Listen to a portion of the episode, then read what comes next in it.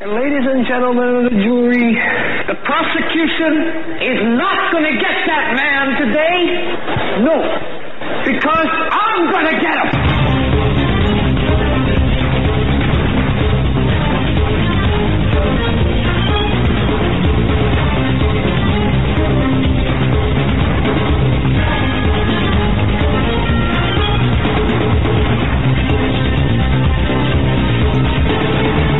And welcome, ladies and gentlemen, to this edition of the Hagmann and Hagmann Report. We're coming to you live from our radio and television studios here, right here in beautiful Northwest Pennsylvania.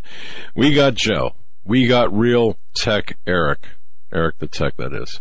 His Twitter handle is at Real Tech Eric. He said, don't mention it tonight. Didn't update it. Sorry, he's got some good stuff. And we've got Jackie, the Director, Administrator of Operations all all reporting for duty, as well as Lady the studio dog minding the door. That's right. Folks, we broadcast live Monday through Friday, 7 to 10 p.m. Eastern Time, right here on the Global Star Radio Network. It's the place to be. I want to thank Global Star Radio Network for carrying our show. And of course, you know, it, carries all the shows, uh, Russ Dizdar and my goodness, Russ Dizdar. Wow. Did you hear that? Did show earlier? and of course, uh, Dave Hodges and Dr. Ted Broer. And don't forget, next Tuesday, election day. It's not just election day. It's, uh, Dr. Ted Broer's birthday. So if you feel so inclined, drop a birthday wish. We should, we should just harass the heck of him. We should inundate him with like birthday wishes, like in his inbox or something. He's not, he's, he's not one to like that. So just big, one big happy family here. Uh, well, I shouldn't say he's not one to like it. He does appreciate that, but you know, it's it's like, what'd you do to me? And I'm Doug Hagmann with the Helm fellow investigator researcher. My son Joe Hagmann together, something I like to call America's premier father-son investigative reporting team. My goodness, uh, uh, uh, my goodness, this has become just a you know a cluster. You know what? Right with respect to the elections. Now, folks, I, I don't know how you feel about things. I mean, I, I have a good idea based on your emails and the mail I get, and I understand. I understand everyone's frustration and election fatigue, headline fatigue, fatigue in general. Believe me, if if I could, I'd roll up in a in the fetal position along with my my dog and uh, right. But um, but this is a big deal with respect to Hillary Clinton, I, and I and I, I have to touch on this and. Uh, then I know Joe's got some things that he wants to get into, but uh, and I'm going to let him start off this segment uh, with his his topics, his headlines. But um, one of the things that you really have to, I really think that people need to understand is what has happened with the FBI. Is the FBI has uh, had to act. They had to act because of the serious nature of the find, the intel, the data find on Anthony Weiner's laptop. But it's more than that. It's more than the 650,000 emails. Of, of course, that's the ostensible reason. It's the careless disregard for national security. It's the um, it's the Huma Abedin connection to the Muslim Brotherhood, Muslim Sisterhood. Did you know? And and just a few tidbits here in just a random random order. Y- you know, this weekend, Huma Abedin, her mother and sister were staying with Huma at their New York City, at Huma's New York City apartment.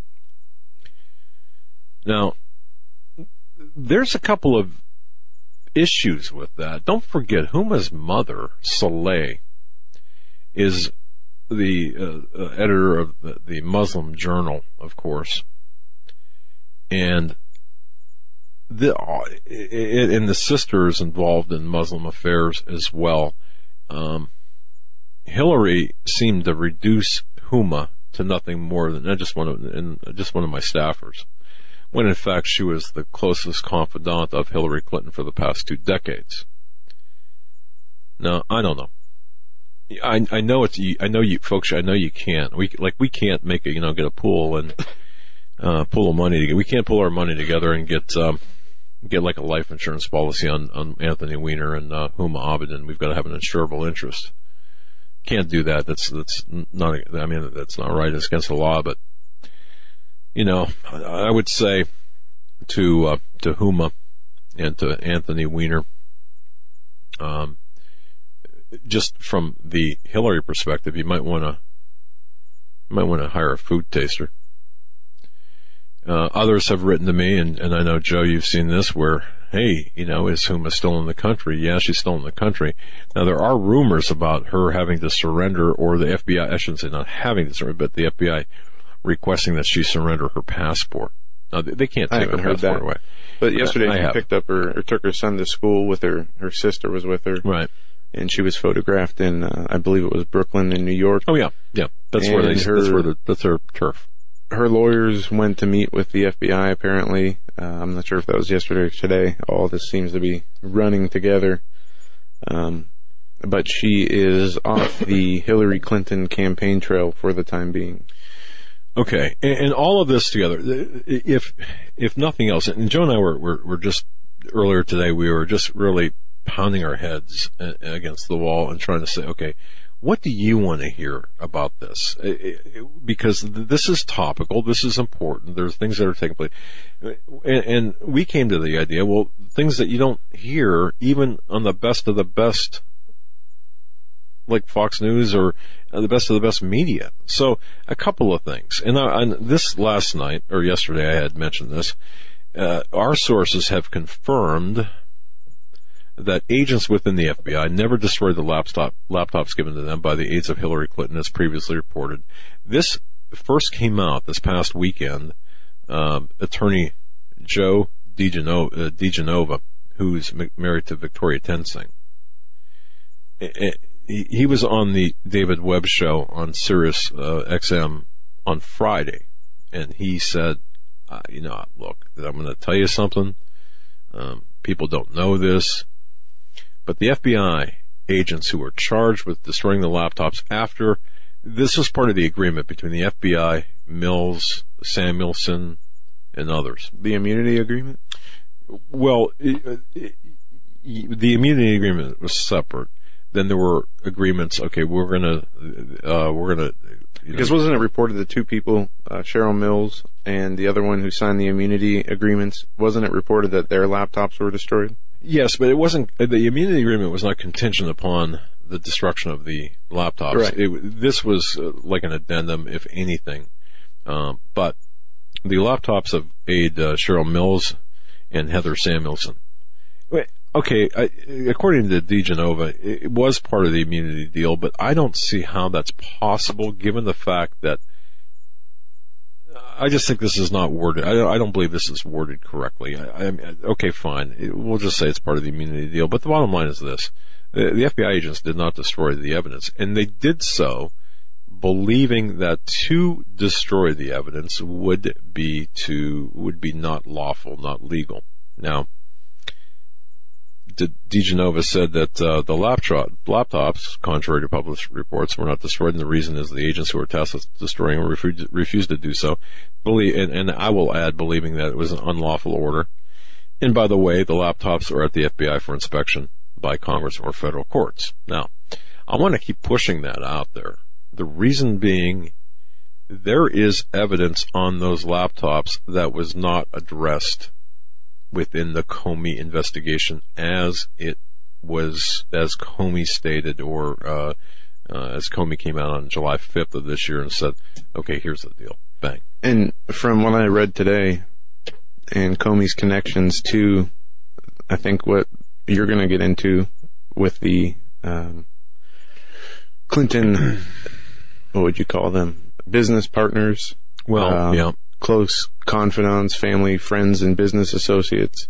Yep. Comey is is deeply entrenched in that circle of Podesta um, and everything that's been going on Right. with the Clinton campaign. So that brings up even more questions about the latest FBI probes. No, there are two separate investigations. We talked about this yesterday. there are five, actually. well, there's Fi- five, field offices No, investigating. no, five investigations, but, but go on. Okay.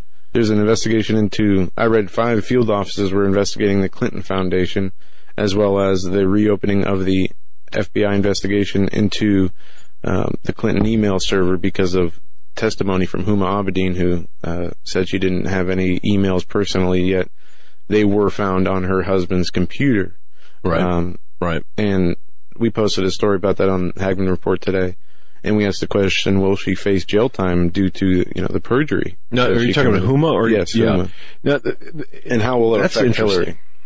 Yeah, I don't think Huma w- is going to see one day in jail uh, for a lot of reasons, but I, I, only because Huma, if if anyone in this in, in this mess has the goods that could take down Hillary, it would be Huma. And I read that the file on Anthony Weiner's computer was labeled life insurance. you know, okay. no, I, that's speculation. I don't know if Yeah. that's- Okay. That true. question. That question was addressed on Fox. Uh, the, the, that early program that comes on at six o'clock in the morning. Fox and Friends. Is that even during the week? I can't remember what it's called, but uh, I don't have All right. Fox News. So th- that was, yeah, that that question was asked of Trey Gowdy, whether he knew whether there was, I believe it was Trey Gowdy. Uh, it was either Trey Gowdy or no, I'm going to attribute it to Trey Gowdy because because that was the one I, I recall. And he said, "Look, I I don't know. Um, I I think that there was a lot of information that because of the scuttlebutt within the intelligence community, and there's more, folks, there is more, there are more FBI agents right now trying to get information out that are under threat than at any other time in history. And you might, people might say, well, wait a minute. I don't quite understand this. Why not? Well, Comey's got a stack of res- uh, resignations on his desk. He is commiserating with his wife nightly and has been since the middle of July, uh, or the early part of July. Um, morale is at the lowest it's ever been in at the FBI. Comey has challenged Lynch. By the way, Lynch shouldn't even say word one because she recused herself based on the tarmac meeting with with uh, with the Bubba. Okay, so she, having recused herself, she should not even be. She shouldn't be. A th- she should be a thousand miles away in terms of this. But no, she had to come out and she had to make a statement about Comey's recent letter, the Thursday letter, the Friday letter, that is. Now, did you read about um, was did the FBI or uh, did the Department of Justice and Loretta Lynch shut down an FBI grand jury probe into Hillary Clinton?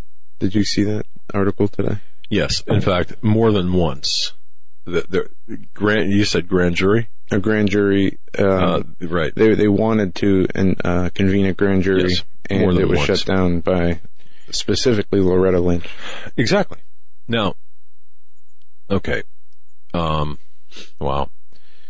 You know, I, I have not watched as much news, um, than I have in the last, uh, four days. And I mean, I have, I've watched it 20 hours a day. I've had, uh, concurrent, I've had MSNBC and CNN and then Fox News. I've had two TVs or two monitors, I should say, not televisions, but monitors. And then, uh, on one was split between MSNBC and CNN, and I want to thank Tech Eric for setting that up, and the other uh, with Fox News. Well, we should be good then because I haven't watched any of the news TV and I've Oh. been reading all this stuff. So I think we got Well, it, both covered. yeah, my brain is fried. Okay, but but see, here's the thing. Uh, all right, It- it's you, you tune you're, and I, man, if if you haven't seen, there are some really great highlights. Um, James Carville, you know James Carville. He looks like a. He's got that lizard-like appearance. Uh, he's married to Mary Ma- uh, uh, Mary Matalin. Um, he's a Democratic spokesman down there in Louisiana.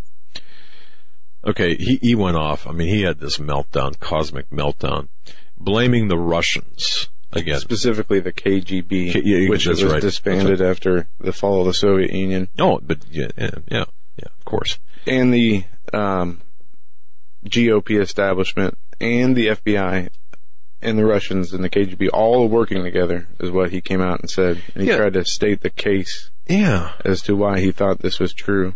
Which, um, I- didn't quite follow his logic. Uh, which, I, so I'm going to just dismiss that. But one thing I found, and I, I knew I read it somewhere. Did you ever, um, did you ever read something and it kind of sticks in the back of your mind or, and you hear something, it- this situation, and I'm going to, I'm kind of skipping around here a little bit, but folks, you, you might be interested to, to hear this. Um, and JD isolated the um, YouTube section that I'm going to re- make reference to.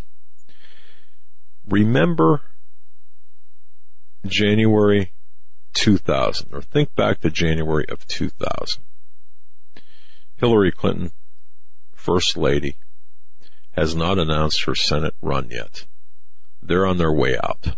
Hillary and Bill on the way out of the White House of course, because of you know Bush uh, coming in. January of 2000, she appears as a guest on David Letterman. Well, no, you know, no big deal, and, and they're, they're Letterman is, is, I mean, he's you know worshiping the ground that she walks on, and th- this is new. I, I don't think anyone has this information. Not that it's secret, but I don't think anyone's brought this out yet. So, so please, pay, you know, pay attention to this. Hillary Clinton's on, on, on Letterman, January of 2000, a month before she announces her Senate run. Now, she admits during this interview, which lasts about 30 minutes with commercials at, with Letterman, that she is going to file and run for the Senate uh, you know, the senator of New, for representing the state of New York for U.S. Senate. So, you know, they were yucking it up, Letterman and, and uh, Hillary. And about 19 minutes into the, into the interview, Letterman says, well, you know, to, and I'm paraphrasing here, to, so you're not, a, so you don't appear like you're a carpetbagger, basically. I mean, of all the states you could you could run for senate, you're choosing to, to flop down here in New York. What do you really know about New York? So he makes a big deal. He grabs an, a piece of paper. He says, "I'm going to give you a test to see test your knowledge about New York, to, eh, kind of ostensibly to see if you're qualified to run uh, for the Senate seat, in New York. See how much you really know about New York." And there were like four questions or five questions, and one was the state bird. What's the state bird of New York? Now I wonder how many people in the state of New York know what the state bird of New York is. Okay, well, he asked her the question, and she answers it correctly. And then the second question was, what is the state tree of New York? And she, you know, she's, uh, let's see, I know it's the maple and and then Letterman says, well, what kind of maple? And then she's going, hmm, uh, there's the red maple and non-maple or whatever, and then the sugar maple. And, you know, so they ding a bell. Oh, you're right, sugar maple. Got another, another one correct. Now again, this is before she was actively running for the, the Senate seat. And then he said, how many counties in New York? And uh, man, she was quick with that answer. And uh, 62, and I've been to 40 of them. She said, "All right." And then there was a, another question, um, New York. Uh, two more about the geography questions. One about the the highest uh, mountain range in New York, and that's the Adirondacks, of course. Easy question, easy answer. And then the two lakes, two Great Lakes that uh, New York touches, and she answered that question correctly but it was a big show. And here's why I'm mentioning this to you. I, uh, uh, about 15 years ago, rough, I don't know, 12 years ago, maybe a dozen years ago, Peggy Noonan wrote a book called The Case Against Hillary Clinton. And, uh, I, I, knew I, I, knew it was in that book somewhere, so I grabbed the book and I was reading through it. I found, I found it in the preface, actually. I had to go back and look and I found it in the preface.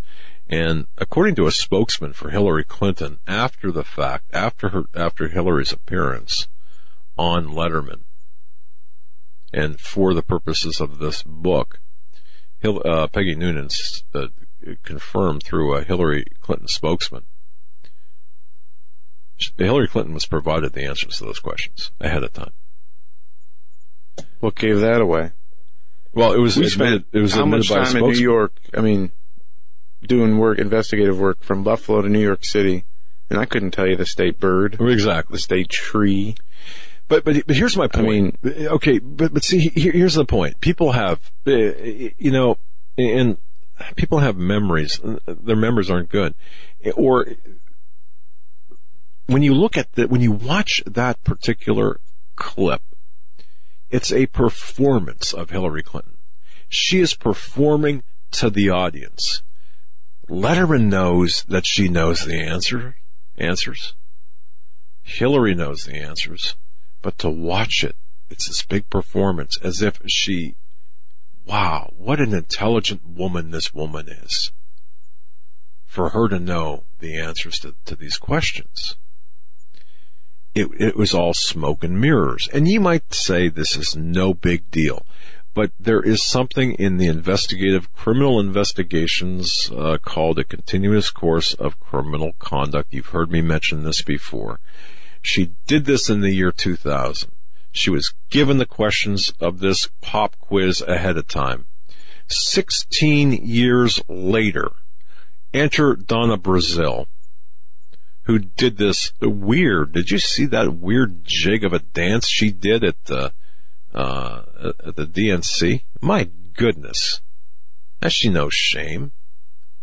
Of course, Donna Brazile is the interim chair of the DNC, and when confronted with the absolute irrefutable evidence via the WikiLeaks Podesta emails that she provided the answers, or the questions, I should say, to Hillary Clinton for the March town hall debate to Clinton in advance while working as well at CNN as a contributor for CNN.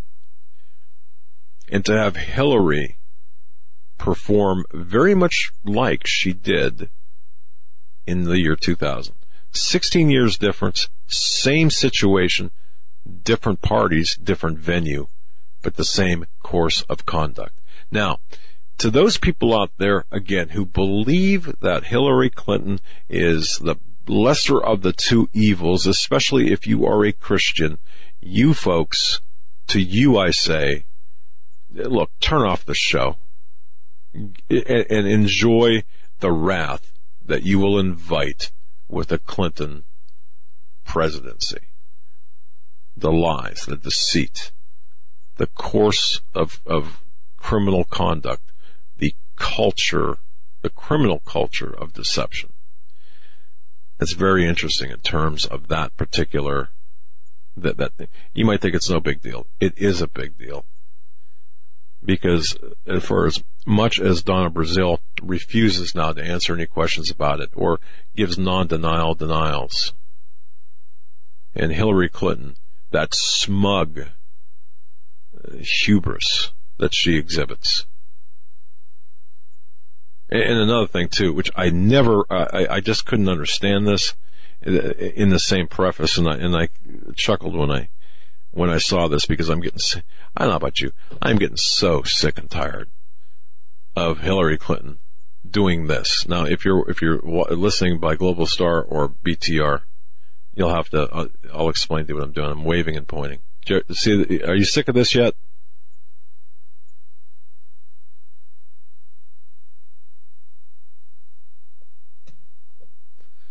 I mean, what is that? What in the hell is that? And you know, it's called the triumphant finger. Okay. Tri- I'm sorry, the tri- triumphant finger point. I gotta tell you, man, I am so sick of seeing that. But Noonan addresses this and she says that in every case, when she was covering that, that senatorial thing and her time as the senatorial, there's no one that she's pointing to, whether it's Bill Clinton or Hillary Clinton. She's pointing to no one. Okay. It's not, it's not no one in particular. It's just no one. I was doing a point and wave, wave and point, wave and point. Uh, I mean, to me, I just want to like yank my hair out when I see this. It's a pet peeve of mine. My goodness. It's kind of like this with the, you know, Miss America stuff. You know, j- j- or, you, you know these things? The fake waves. I, it's, it's just, oh, you know, I, I'm, I don't know. Okay, so yeah, the, the, uh, the, but it's all theater, and every single person that I've, I've talked to and Joe's talked to, we're sick of the theater. We're sick of the lies. And this, and, and when it all comes back down to this, it all comes back down to the Clinton Foundation, the Clinton Global Initiative, which is the vehicle of the globalists. Folks, that's where all of the smoking guns exist and they use that along with the emails. The emails, of course, contain classified information. The emails, and, her, she lied about the number uh, with respect. To, she twisted the facts about the January fifth uh, uh, statement by Comey. Three or something she mentioned. No, no, no. There were 110 in 52 different email strings, threads, whatever you want to call them, that contained uh, top secret information the highest level of classification, special access programs. That's what Hillary Clinton did. Intent doesn't matter, yet we've got it. Folks, you're listening to the Hagmann Report. I dominated the first segment. We're going to bring Joe in in a second, after which we're going to have a very special guest. Folks, thanks for tuning in. Thanks for being part of our listening audience. May God bless each and every one of you. Thanks for putting up with me. Going to be right back. Stay right where you're at.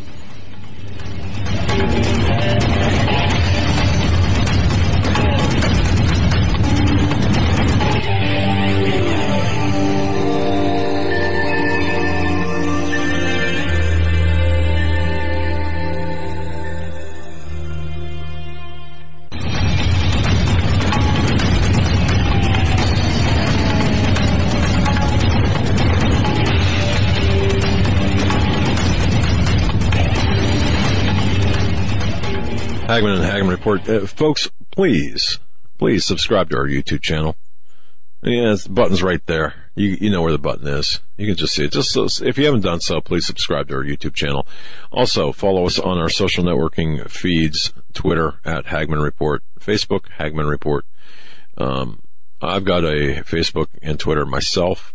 Uh, at, at Hagmann PI is my my Twitter and Facebook under my own name now as a public figure. Now. Uh, uh, before we get to the rest of this segment or this segment into this segment, I, you know, I just got to tell you, sometimes I, I uh, the day after November 1st always has been a kind of a rough day, uh, not a rough day, just an interesting day. It, my dad's birthday was today. Um, of course, he passed away a number of years ago. Uh, he would have been, uh, not quite a hundred, not quite a hundred, but gaining on it. So, you know, it's, uh, it's something when you, when you think about stuff like that, right, folks? We're all, uh, well, you know. Anyway, so we, have got a lot of stuff to get into. Hour two is Dave from the X22 report. And this, I can't wait for that interview. Yeah, he's an, uh, an economist and his website is x22report.com. Right. And I would advise people to go there and check it out. Yeah. Um, as soon as you can and, and yeah, get ready. It's going to be a very interesting hour. And then we have Stan Deyo Yes. Hour number three. Which is always a crowd pleaser. You know, folks, uh, again, before we move on with this segment, I just want to, I'm so excited to welcome TexasReady.net. That's TexasReady.net. If you've never heard of TexasReady.net, you're going to. You are going to. Folks, Texas Ready, they have seed banks. Now, I'm sure you, any prepper is familiar with seed banks, but these are ranked as the highest in the world for good reason. First, they First of all, they contain regionally appropriate, openly or open pollinated heirloom seeds. Most seed banks don't take into account geographic differences. TexasReady.net does. Hybrid seeds are good for only one garden. They don't rep- reproduce true to type. That's why it's necessary to purchase stable heirloom seeds. Now, folks, we, we go over all of these. Uh, I mean, this company has it all when it comes to seeds. They're experts. Texas Ready uses certified seeds. Now, most seed bank companies don't because they cost much more. Texas Ready thinks their customers are worth it. And I dare say, more importantly, we think our listeners are worth it.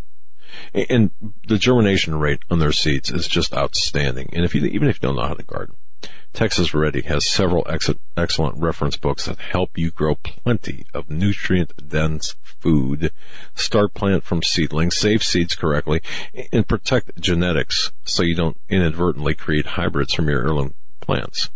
And that's something I never thought of. Now we've met the owner of Texas Ready, Lucinda Bailey. She's called the Seed Lady and she really knows her stuff. She understands the chemistry behind food production and high yield gardening. You buy a seed bank based on how many people you're going to be providing food for, or you expect to provide food for when, you know, when, when it all comes down, right? They've got five sizes, a two person, well, two, four, six, twelve, and 30 person kits. And they're, they're accordingly priced, alright? So if you have got a garden for four in your backyard, but allow eight more people in your group, then all, all 12 get to starve equally. They, they tell you exactly how to plan. Texas Ready seeds come in a refurbished U.S. U.S. Army ammo can, eh, which, which all have moisture seals. And I gotta tell you, they disallow, um, any type, anything to get in. You know, rats can eat through number 10 cans and even thick plastic tubes. I've seen it. Most seed banks come in containers which puts your family at risk, but not with Texas Ready. Each Texas Ready seed bank contains 80 plus varieties of, of vegetables and fruits, including eight dual purpose herbs for medicine and cooking. The larger banks come with training manuals which teach you to garden properly. Folks, check out their website at texasready.net. That's texasready.net. Welcome aboard. Welcome to the Hagmann and Hagmann family. And listeners and viewers, I guarantee you, you will not go around, go wrong with their product. And I would urge everybody, man, this is something that we didn't think of. And Eric and I were talking and we, we were talking about seeds and he's like, I don't know nothing about seeds. And I said, I don't either. You know, so, so we went to texasready.net and, uh, hey, what a good source. Plus, the information they provide is invaluable. TexasReady.net. Welcome aboard. Listeners, I know you're going to love them. Uh, that's for your pantry and uh, good stuff. Now, Joe, uh, so much going on, and again, the uh, the five criminal investigations going on against Hillary or the in her orbit. Uh, you got two investigations into the Clinton Foundation. You've got uh, the emails. You've got the uh, various lies under oath. I mean, we can go on and on and on, but I know you've sure got some the, non-election uh, stuff you want to talk about. I just came across something here. I'm going to have to send this off to you to see if this is something new. The FBI apparently has a website for all of Hillary Clinton's emails as Secretary of State from January 21st, 2009 to February 1st, 2013. Okay. I'm going to send this off to you. No, okay. And, and there's, okay. Honestly, and, I don't and know. I'll caution everyone out there. There, there are a lot of websites that are, are, um, no, it's go- FBI. okay. Is it FBI.gov? I'm going to send it to Okay. you. Uh, I'm not sure. I, I, are, are there, are there, they're actually displaying the emails? .fbi.gov, Yeah. All right. Frankly, look, they are showing you what they want you to see. WikiLeaks is showing you everything. All right. WikiLeaks, as Donna Brazile says, well, they're stolen. And James Carville, they're stolen emails. Stolen by the Russians. All right.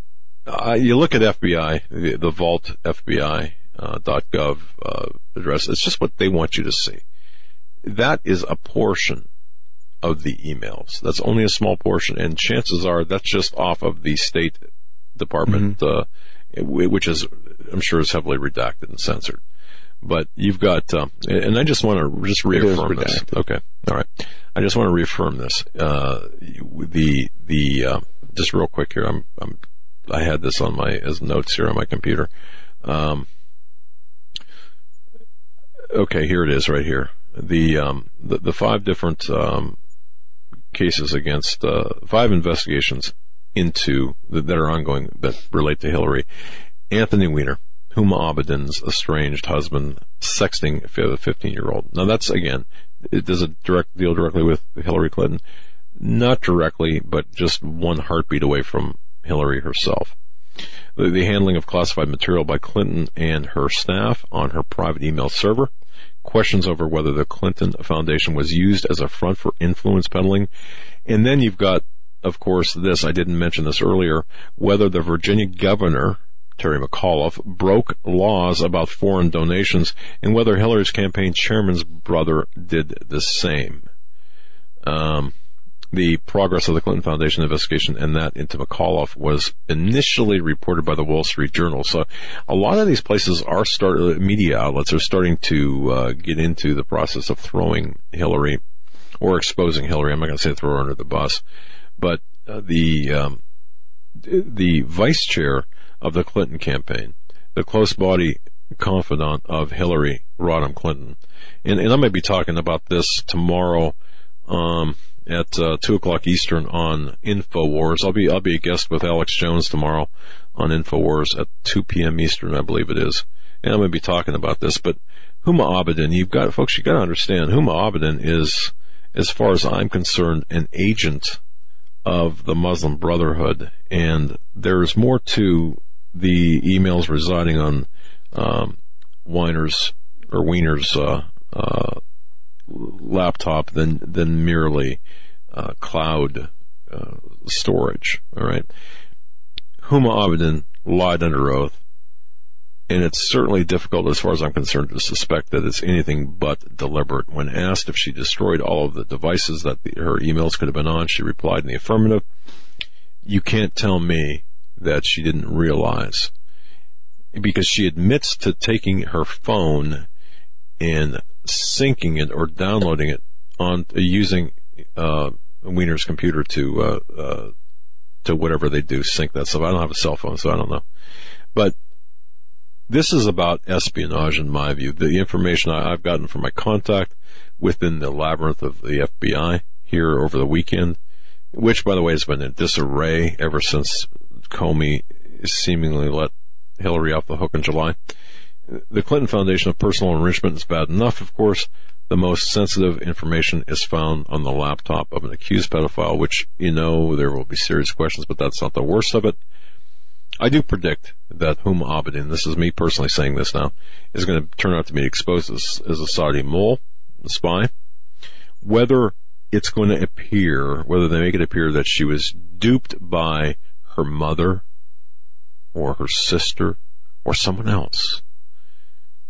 I believe it's going to come out where she allowed state secrets to be shared with the Muslim Brotherhood, and that includes the time period, especially around Benghazi. And she is, I believe she's going to be proved to be the middleman, the go-between, the conduit who through Hillary gave out our secrets to the Al Qaeda Muslim Brotherhood and I stand by this prediction. Her marriage to, to Weiner, who's Jewish, by the way, and hardcore Muslims in the Brotherhood do not marry Jews. Now you got to think about that. Um, was simply to get herself positioned, I believe, and to solidify her Western persona. Kind of like taking one for the team.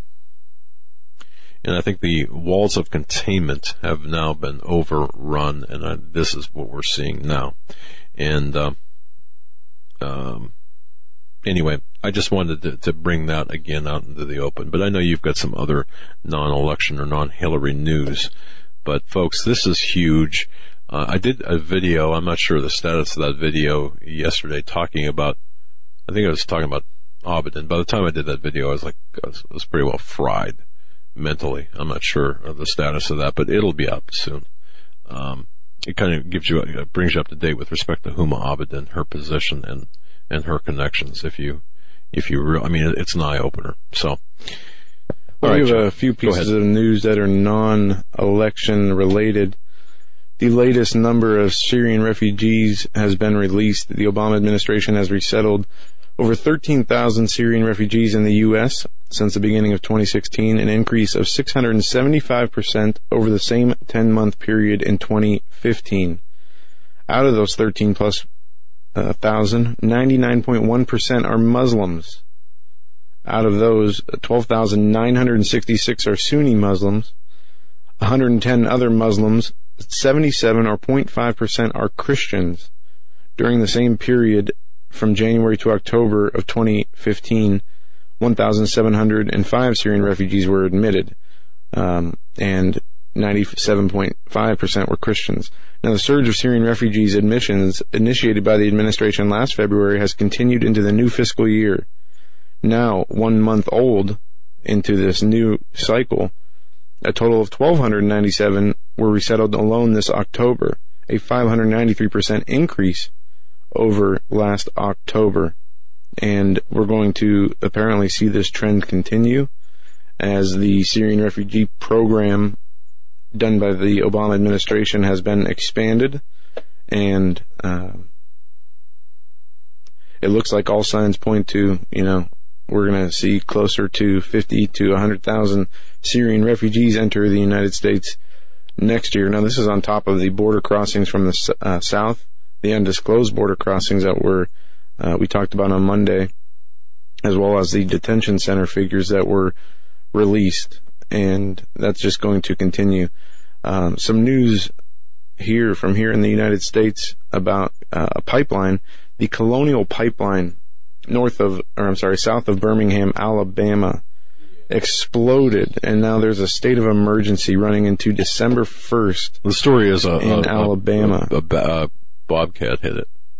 Well, well, that's the story. This, the initial story. Um, in September, this was the same pipeline that leaked, causing gas prices to rise in a number of states from Alabama, Georgia, North and South Carolina, Tennessee. But uh, this time, they say there was um, people working in the area that accidentally hit a transmission pipe causing an explosion, which seven workers were injured, one was killed, and the explosion was seen up to over 50 miles away, or could have been more than that. Um, this happened yesterday. Now, they say that again, the affected states, Alabama, Georgia, North and South Carolina, Tennessee, uh, are looking at possibly increased gas prices as well as a uh, lower supply, but that this is the reason for the state of emergency. It's allowing the Alabama to obtain a waiver from the federal government for transporting gasoline through the state and avert fuel shortages caused by this pipeline disruption. And there are aerial, aerial surveillance photos of the explosion site and also photos and video immediately after the explosion that you can find on the internet that are pretty interesting. Um, in international news, uh, North Korea is planning to launch, do another test launch of its intercontinental ballistic nuclear missiles. And if I remember correctly, the last time they, they did a test, I think the U.S. or NATO put their foot down and said that we're not going to, you know, allow you to do another one. But now they're saying that U.S. officials are saying that North Korea is preparing a missile launch and that in a uh, intercontinental ballistic missile in the next three days, according to Fox, Fox Business Network, citing two unidentified U.S. officials, says that the communist nation planned to launch for between 24 and 72 hours, as the uh, Fox Business News reported. It will be the latest in a series of launches by the isolated country this year in violation of UN Security Council resolutions supported by China that ban all ballistic missile related activities by the North. Now, um, North Korea already tried to test launch other um, nuclear missiles and other missile programs this year. They got one coming, as October 20th was the last one during the third presidential Yep. debate, Yep. and it was a failed launch. It failed immediately after the launch, according to U.S. and South Korean militaries, and it came in spite of the threat of further UN sanctions under discussion. Now, what's going to be the fallout from this attempted launch? Uh, I'm not sure, but what they're the weapon that they're testing is apparently capable to fly 1,800 miles and can be fired from road mobile launchers. And this is what has South Korea and U.S. officials so concerned. And um, this is the this will be the eighth launch attempt in seven months by North Korea to launch a weapon with the uh, design range of 1,800 miles. And I think it's important too because you've got a couple of satellites that are that are going over the United States. What the heck are we supposed to think of this with the North Koreans? Uh, is that now? Is do they pose a, a legitimate threat, or, is, or, or, or are we just looking at? I mean, what are we looking at here? Well, we have um, s- such an advanced uh, protection of weapon systems, and uh, I would say that they they do pose a threat, but not a threat that we could not handle. I mean, we would be able to, I think, not only stop their weapons, but launch an offensive. Um, unless other countries got involved, I think we would be just fine. All right, They can't even seem to get their test launches correct unless there is third party interference that is going on or But don't forget, don't forget, uh, interference. you know, North Korea is a proxy of, uh, or pro, yeah, North Korea is a proxy of China. Joe, Joe I, I just, news, I hang, hang on, I just, I want to hit this real quick and then I, I, I forgot to do this yesterday, real quick. Uh, you know, folks, how, how interested I am in the suspicious, strange, odd death of Vince Foster. I personally, based on my own research, my investigation, believe that Foster did not commit suicide. Based on my research, my investigation, my my conversations with other insiders, let me repeat that. It is my professional opinion, based on that, that Foster did not commit suicide.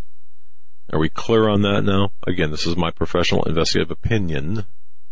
And I do believe that others who say, again, this, in my opinion, others who say, write, publish, purport, speak that he did or assert that he did, claiming evidence to support that, are either misguided or intentionally lying. But here is something that I didn't, we didn't talk about this, but this is important because of the Hillary Clinton thing right now. Okay. FBI files linking Hillary Clinton to the suicide, I should say to the death, of White House counsel Vince Foster in 1993 vanished from the National Archives. When? Hmm. August. When? August of 2016. Not 1993, but just this past August. And the reason I mention this, okay, and the Daily Mail was first to report this out of the UK. The reason I mention this, and I'm going to shut up, Joe, and going to hand it back to you for the other news, is the record of Hillary Clinton, the criminal record is being expunged. Everything that journalists say, the, the, the so-called approved, self-appointed, self-proclaimed journalists have stated about Foster and Clinton, I do believe is part of a larger agenda. I think that there's some house cleaning being done. This is part of it. I'm going to be reporting on this at length in a different segment. I just wanted to get this out there on the record because I'm going to tell you something. Eh, having this kind of information, even though it's published in the Daily Mail, um, not exactly the best stuff to have. Go on, Joe. Well, I got a question for you. Yeah. Can Hillary Clinton be pardoned without being charged or convicted with a crime? Um, that question came up actually. Yes. Um, the question, uh, the answer is yes. It, it um, That's For- what I've come yes, too, yes. and apparently, um, yes. um, No. this happened in, in the past. Uh, I think it was Nixon, Right. if I remember correctly. I read today, pardoned somebody or was pardoned himself without being charged or convicted of a crime. Because people were asking, a- can will the charges have to be filed before a pardon is issued? No. Will people have to? Will they have to wait till a conviction is granted, or can we see uh, Hillary pardon or Obama pardon Hillary, and then if she gets elected, turn around and her pardon Obama? And can the president pardon himself? That was another question I. Now that's a little bit s- sketchier. I don't believe a president can. Bar- no, I, look, I, this is just my, uh, again, my opinion based on my research. You're going to see uh, different attorneys, um, practicing attorneys, constitutional attorneys, addressing this issue. You- You're going to see on both sides of this uh, answers that, that are conflicting. But I don't believe a president can pardon himself.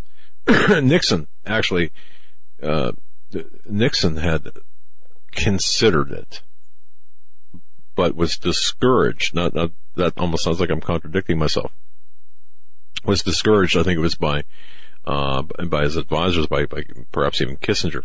However, there was that legal question: Is it possible for a president to pardon himself on the crimes? And then there's a question about, well, can he pardon himself on crimes committed before he took office. But the bottom line is, I don't think, based on the, I don't, I don't know the answer to that question with 100 degrees. And I asked that question because, you know, reading the comment sections of some of these, um, different articles about the crimes of Hillary Clinton and what Clinton knew and what Obama knew and if somebody's going to be charged, how can they go about, you know, getting out of the trouble? A lot of people are, are saying that yes, he can't be pardoned. Um, Obama could pardon Hillary and she could turn around and pardon, um, him if he was, if he, she were to get elected. Now, why would he need a pardon?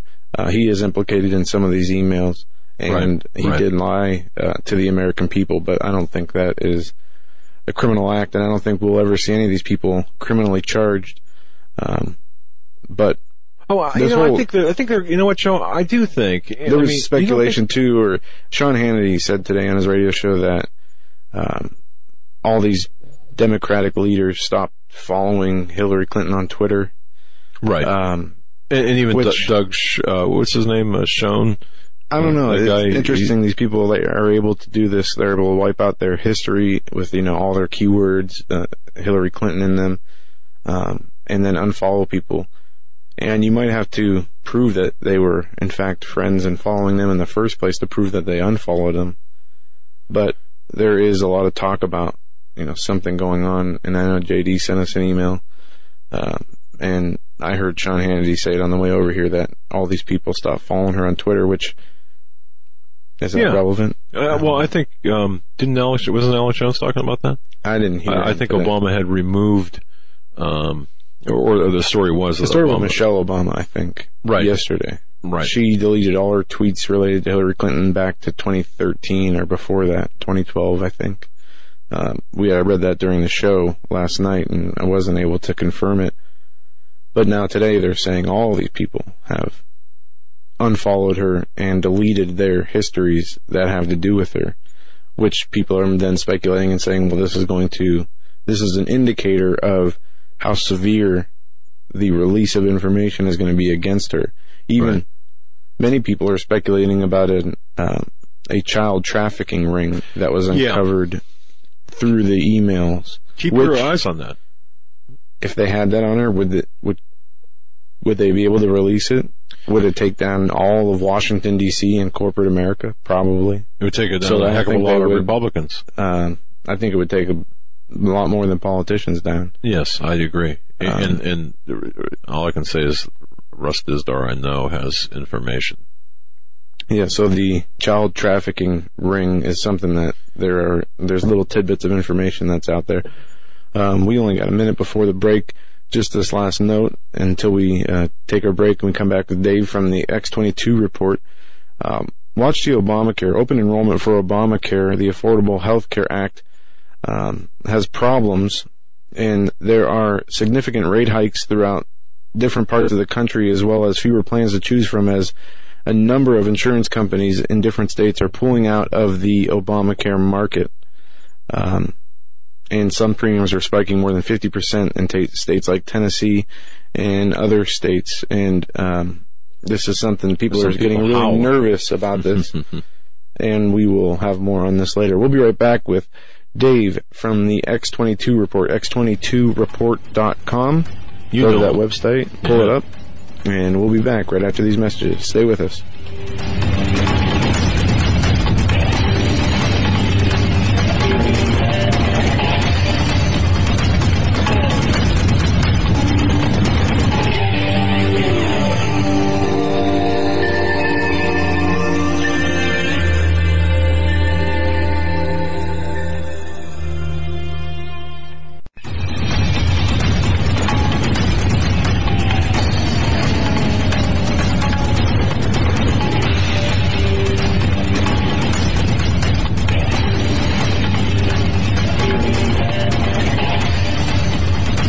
Back, ladies and gentlemen, to this edition of the Hagmann and Hagmann Report. We got a very interesting guest. We have Dave with the X22 Report, x22report.com. Dave has worked in the financial industry for many years. His main job was securing the systems from viruses and hackers and maintaining the trading system so the money flowed from system to system. Dave is the creator and owner of the X22 Report. The X22 Report is a daily show that covers issues surrounding the economic collapse, both financially and ge- uh, geologically. And folks, you can go to x22report.com as well as he has a YouTube channel. And uh, just go to x22report.com. You can find all your information there. Uh, we have Dave with us now. Dave, welcome to the Hagmann and Hagmann Report. Hey, thank you very much for having me. Thanks for coming on. Um, there's a whole lot of stuff going on in our country and in our world. And uh, I want to ask you, where do you want to start tonight? Uh, I guess we can start with the economy. Um, uh, that's normally where I start, and we can see that the economy is definitely deteriorating. And I know a lot of people believe that the economy is recovered. Um, I know the central bank, the Fed, the uh, of course, the president told us that the economy is doing well, and if we don't believe it, uh, you're peddling fiction. But I do a, a report Monday through Friday, and I look at all the economic indicators. I don't, I don't look at the stock market. I don't look at the manipulated uh, numbers that the government puts out there. I look at many different things. Um, I look at corporate defaults. I look at retail. I look at the contraction of manufacturing, rail traffic, uh, trucking, and many other economic indicators. And what I do is I take all these different pieces and I put them together to try to figure out where we're headed. And most of the time, what I'm doing is tracking it day by day. And sometimes it's very hard to see that the economy is failing because people are going about their normal everyday lives and they're looking at the stock market, they're saying it's hitting all time new highs. But when you really dig deep into the numbers, especially the numbers that the government is giving you or the Fed is giving you, you see the manipulation. You see their numbers really don't make sense. And everyone, I guess, realizes now that unemployment really makes no sense whatsoever, um, where we have unemployment around 5%. Uh, there are many statisticians and others that look at these numbers and we know the calculations have changed. We know that people have fallen off the job market. And we can see right now that the manipulated numbers really go to the agenda of the U.S. government and the Fed. And that is to keep the illusion alive that the economy is doing well. But we can see that from economic indicators like, for instance, trucking. Trucking is continually declining. The consumer demand for products uh, is declining. We can see that retail is declining. We're seeing more stores close, more people get laid off. And as this continues, we can see why the economy is not doing as well as they're saying. Now, it's very difficult to understand if you're just watching the corporate media, you see the economy, you listen to them, and it seems like everything's fine. But then you start to talk to people and you talk to different individuals and you find out that, well, wait a minute. If the economy is doing so well, I should be able to put out a resume and find a job very quickly and I shouldn't have any problems. And when people go and take their resume and put it out there, first of all, if they can find a job, uh, they can send the resume there. But if they send a resume, they are finding that they're not getting any answers from the companies they're sending it to. And what is happening is people are starting to realize, and you only realize this when you actually lose a job. Because when you have a job, you don't see any of it. When you lose a job, you start to realize and you wake up and you say, wait a minute, the economy is doing how well? Because I can't find a job right now. And what I do is I look at all these different things and I put it together and, you know, take the pieces, put the puzzle together, and we try to figure out what is going on here. And when we track this day by day, you can see the deterioration of the economy every single day. And we're getting many different indicators letting us know that things are falling apart, like real disposable income. Well, that is falling, and since that's falling, and people don't have jobs, retail isn't going to do as well as it should, and that's what we're seeing. I mean, that makes sense. Not what the government and not what the Fed is telling us. What they're telling us is that everything is improving. But when we look at what's really happening, we see no, it, it isn't. When we look at manufacturing, we see there's manufacturing jobs that don't exist anymore. I mean, we lost since 2008, I think about 1.4 million manufacturing jobs. They've been replaced with bartenders, waiters, part-time work. And you can see this, it's an equal trade-off. 1.4 million manufacturing jobs lost, 1.4 million part-time jobs gained. And then we look at other indicators like the Dallas Fed manufacturing. Well, that's been contracting for 22 consecutive months. Do you know back in the Great Recession, it contracted for 24 consecutive months? Yep. So if this is a recovery, it makes no sense because we're seeing either um, economic indicators that are equal to 2008 or much, much worse. You, you know, uh, folks, we're, we're, we're talking with uh, Dave from the X22 report. Um, uh, the, uh, if I can just kind of back up just momentarily. Folks, one thing I like about Dave, about this gentleman, and I've followed his work for some time, uh, not that he needs any validation from me, but I, folks, you know we've had, we've had economists on, named and nameless. We've had people come on, but but uh, Dave had worked in the, as, as he said, the financial sector. I mean, New York City. He lived in New York 9/11. Uh, lived there during the blackout, or, or lived in the Northeast during the blackout. I mean, he lived uh, he lived through a lot of stuff, and then he lost. Uh, he got laid off in 2008, lost his job, and made a change. But one thing that I've heard him say, in fact, I think it's in it's in the bio or it's in the about, is he realized that if we don't start doing something and saying stuff, you know, we are going to just give over essentially our kids or grandkids to a system of enslavement. Now I'm paraphrasing, of course, but um, and then when you look at, for example, the timelines that he's got and the information he puts out, this stuff is really pertinent to each one of us. So again, I just wanted to interrupt you needlessly perhaps, but just to say how much I appreciate your work. We appreciate your work. And I would urge everyone to go to x22report.com and uh, listen to what Dave's got to say on his on his uh, show, his reports. Listen to his reports as well. Uh, but thank you for allowing me to do that. But but getting back to what you're saying about the numbers, about the, the uh, what did you say? It was, the, I mean, during the depression, it was uh, the contraction of the uh, of the economy yeah, since, for 24 um, months. Yeah.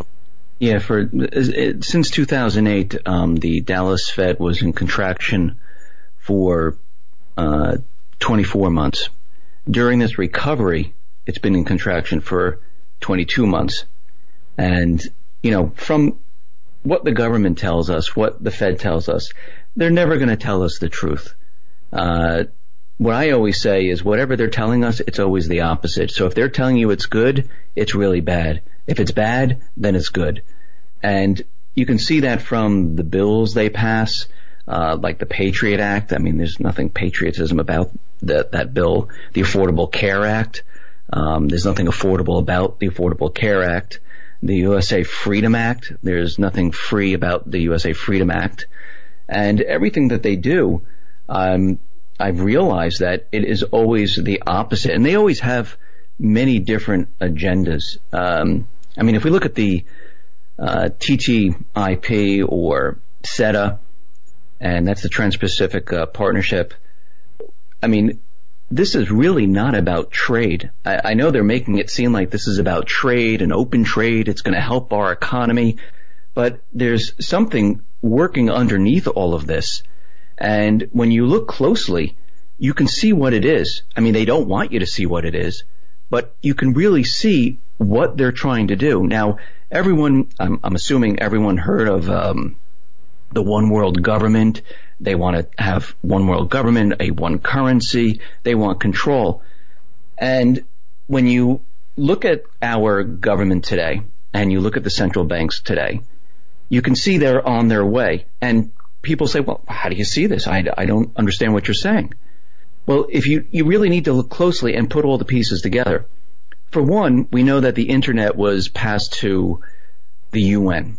Now, the UN is a global body that governs many nations. Well, it doesn't really govern, but it makes certain laws, certain things you need to follow. So right now they moved the ownership of the internet and who handles the internet to the UN, which has different laws than the United States and, and, and a different agenda. Then you look at the creation of currency.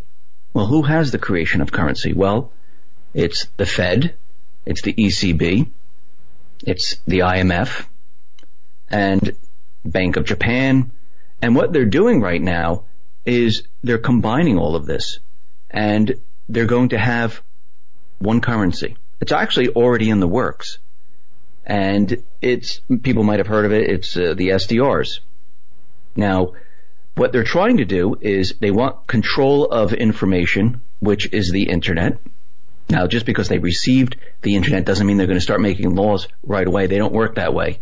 They do it very slowly, very methodically, and it's almost like if you're paying taxes way back, back to, I guess, 1913, they said, okay, we're going to just tax the wealthy. People said yes, and they always make it seem like it's good for you. It's we're going after the wealthy, so you don't have to worry, and everyone agrees with it. Everyone says yes, let's let's do this. And what happens is people say, okay, yes, tax the wealthy, and then a couple years later they're going to tax the upper middle class, and then a couple years later they'll tax the middle class, the lower middle class, and before you know it, everyone's taxed. This is what they do over time. They're very patient and they do this over time. So we passed the internet and now we're at the stage where they're moving to a completely new monetary system and I call it the transition. Uh, you can call it the collapse. You can call it whatever you want, but we are moving away from the dollar. The dollar is pretty much done. And the people that I have spoken to, they have said yes, the dollar will no longer exist. Um, we're moving to a completely different currency. The reserve status of the dollar will become a local currency, and there's going to be many different changes, and the changes are going to hurt. So what we see is they're taking control of the global currency. They've taken control of the UN, and then you have CETA, and then the TTIP or the TPP, and behind all of this, they have something called the investor state dispute settlement. Now that is a corporate court system where this lays above sovereign governments. And this is why there's such a pushback with CETA because CETA and TTIP, they both go together. And CETA also has a court system called the investment court system. So with these two court systems where they're making these deals with the European Union and all the countries and they want everyone to join, what they're really doing is they're taking this court system and saying, okay, whatever we say goes. And each of the countries can't say anything. They override the governments. So then you step back and you take a look and you say, okay, wait a minute. They're going to have an investor dispute uh, settlement court they're going to have an investment court system, and these are going to control the governments and what they do. They're going to actually start making laws that they'll have to follow. And if the countries object, well, they go to the court system, and of course, who are these court systems going to rule in favor of? Well, it's not going to be the government. It's not going to be the people. And hmm. this is how they're slowly maneuvering and taking control of the wor- of all these different governments.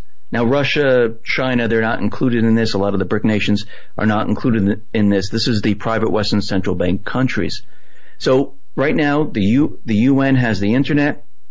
They're working on a global currency and they're trying to take control of the court system. So at a very high level here, you can see how slowly and how methodically they're working to get what they want.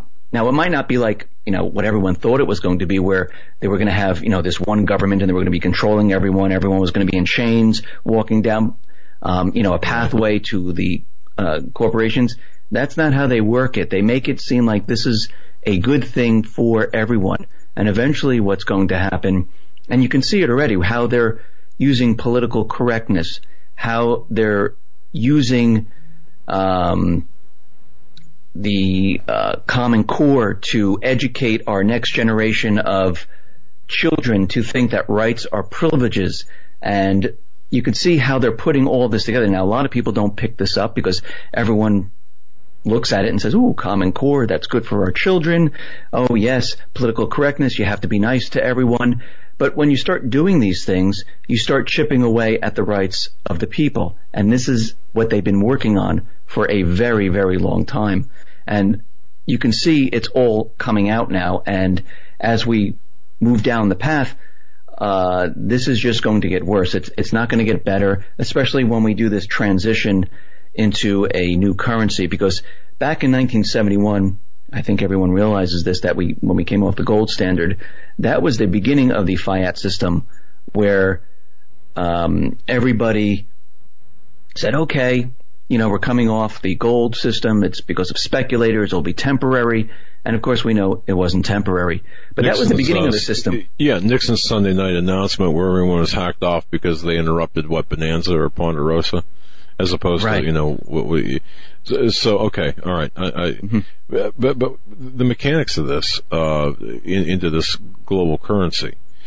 What do you do? I mean, and I don't mean to get get ahead of you or or take it out of sync here, but uh, I mean, what what happens? The the U.S. currency, U.S. dollar fails or, or loses its value, uh, and then we in turn uh, they in turn supply us with with SDRs um, in in place of or in lieu of the dollar, or I mean, how, how, mechanically, how would that work?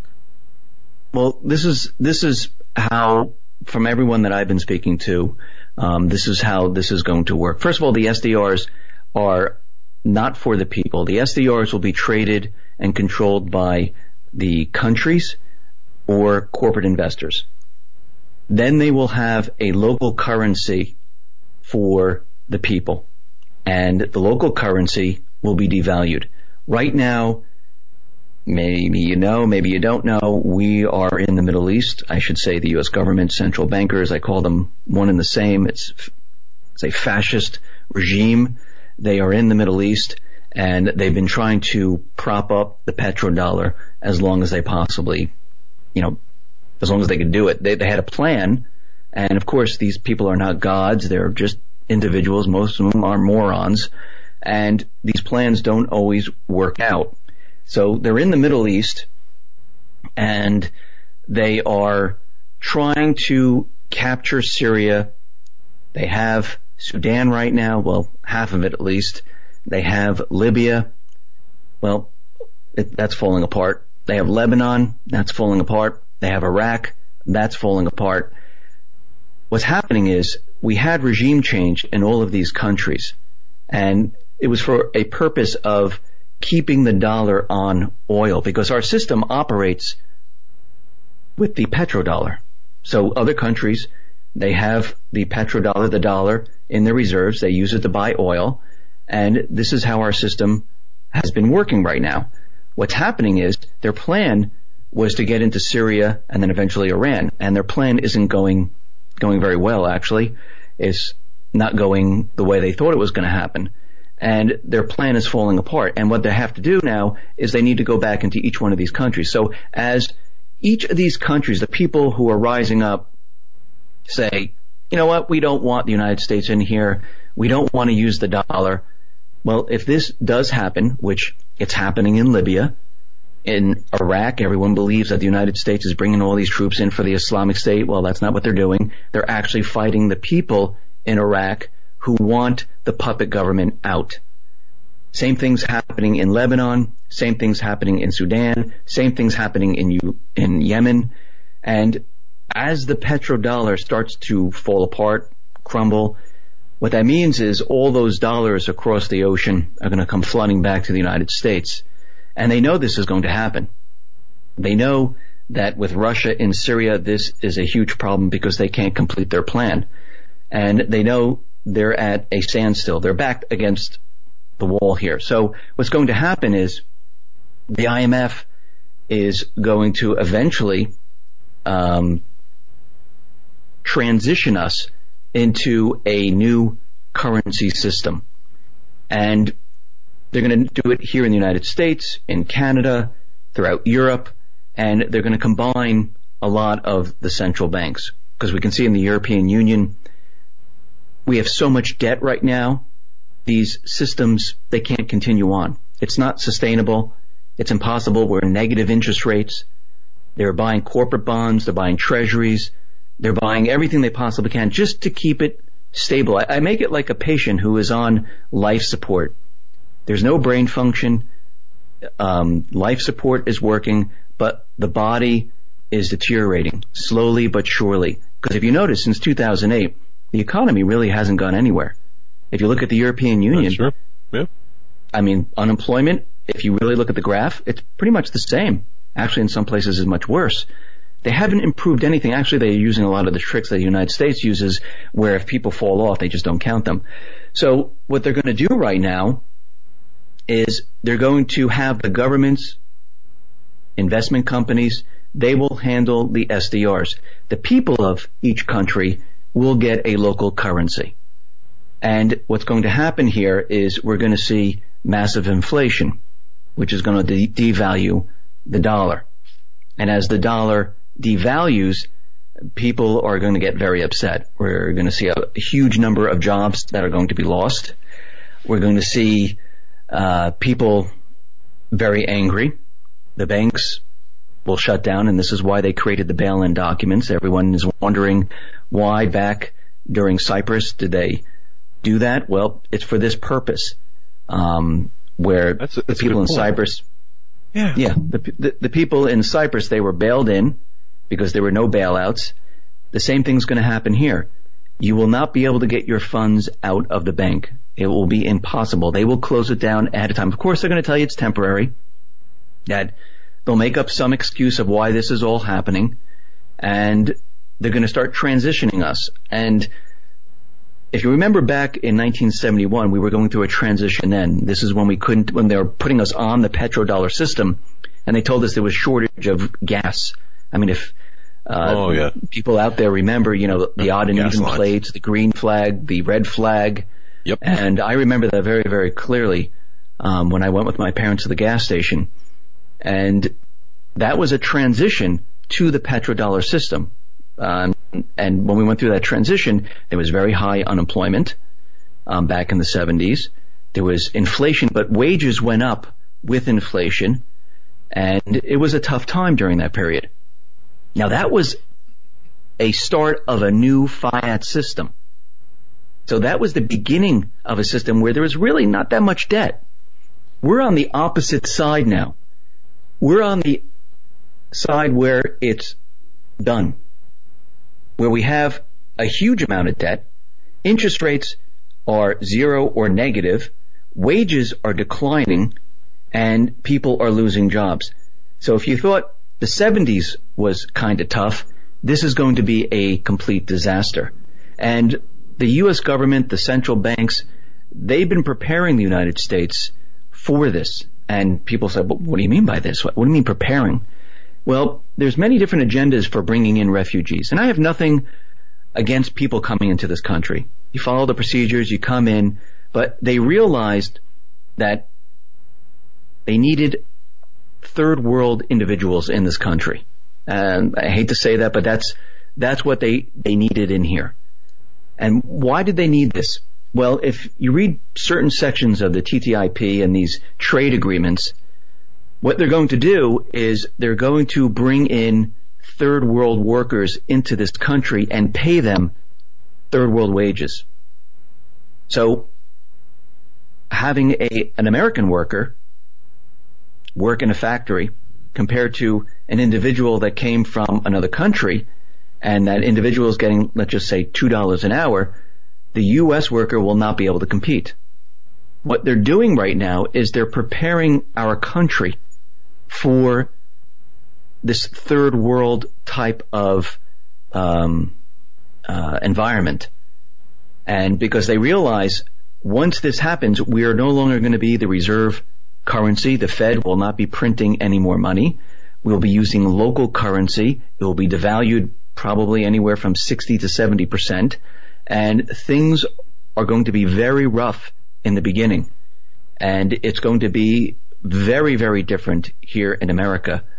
And we can see that Go ahead. Wow, uh, Dave, uh, you are casting an entire. I, you are casting this this so-called refugee uh, immigration alien invasion situation in an entirely different light than anyone else has, at least that we've spoken with on air here. I've heard this before. In fact, I think it's sourced to you as well. Folks, you're not going to want to miss what Dave is going to say next.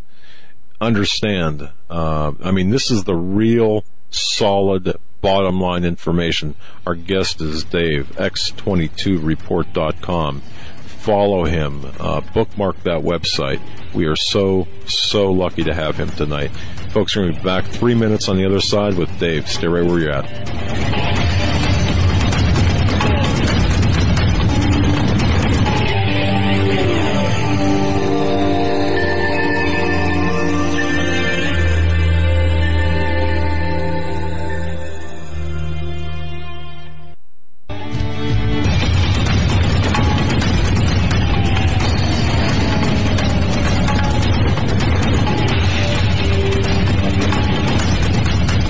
Folks, thank you so much for tuning into the Hagmann and Hagmann Report coming to you live from our radio and television studios here in loca- located in uh, Northwest Pennsylvania. We're so lucky to have with us Dave from X22report.com. In fact, go to X22report.com and uh, take a listen to uh, uh, the petrodollar system is coming to an end, episode 1116 or 1116.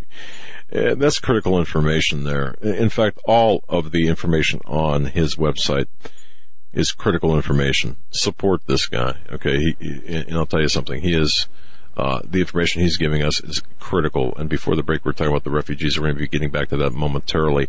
I just want to give a, our, our listening audience. I was notified today. Take advantage of this, folks. This is perhaps. I mean, this is a fantastic gift to all of us Greenovative, you heard me talk about Greenovative. It's a small company in Florida who created the GMAG power cell that produces electricity by adding salt water. You know, you can charge batteries, you can, cell phone, whatever, just using salt water. And uh, the it's a it's a what the Super GMAG battery recharger is. They, have got uh, it's a battery charger that has uh, operates with uh, magnesium power pucks and just salt water. That's it. You can charge uh, six 1000 milliamp hour AA or AAA rechargeable batteries in about three hours. And they use a pair of power pucks, and you can reuse those up to 20 times. This, you don't need the sun, you don't need the wind or a hand crank.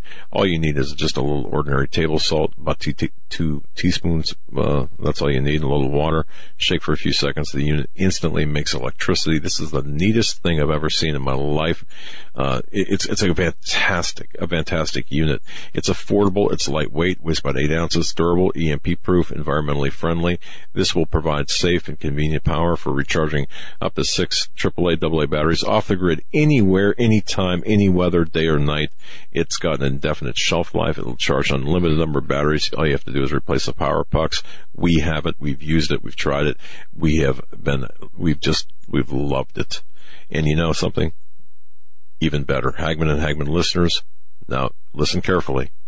Right now, starting right now, you get 10% off your entire order all you have to do is use the coupon code Hagmann, H-A-G-M-A-N-N. Folks, go to greenovative.com, greenovative.com, or go to hagmannreport.com. Click on the link to Greenovative.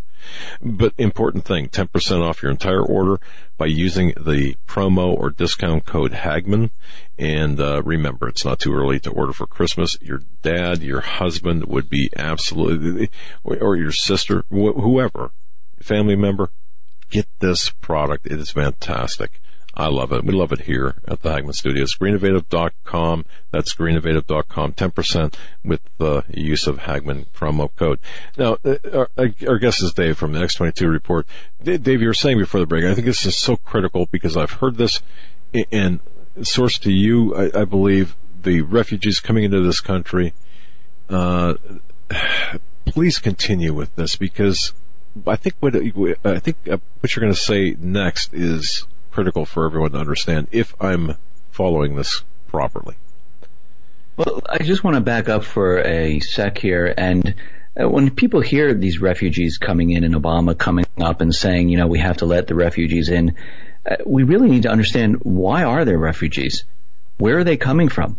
And they're, most of them are coming from Syria, Libya, Lebanon, Yemen.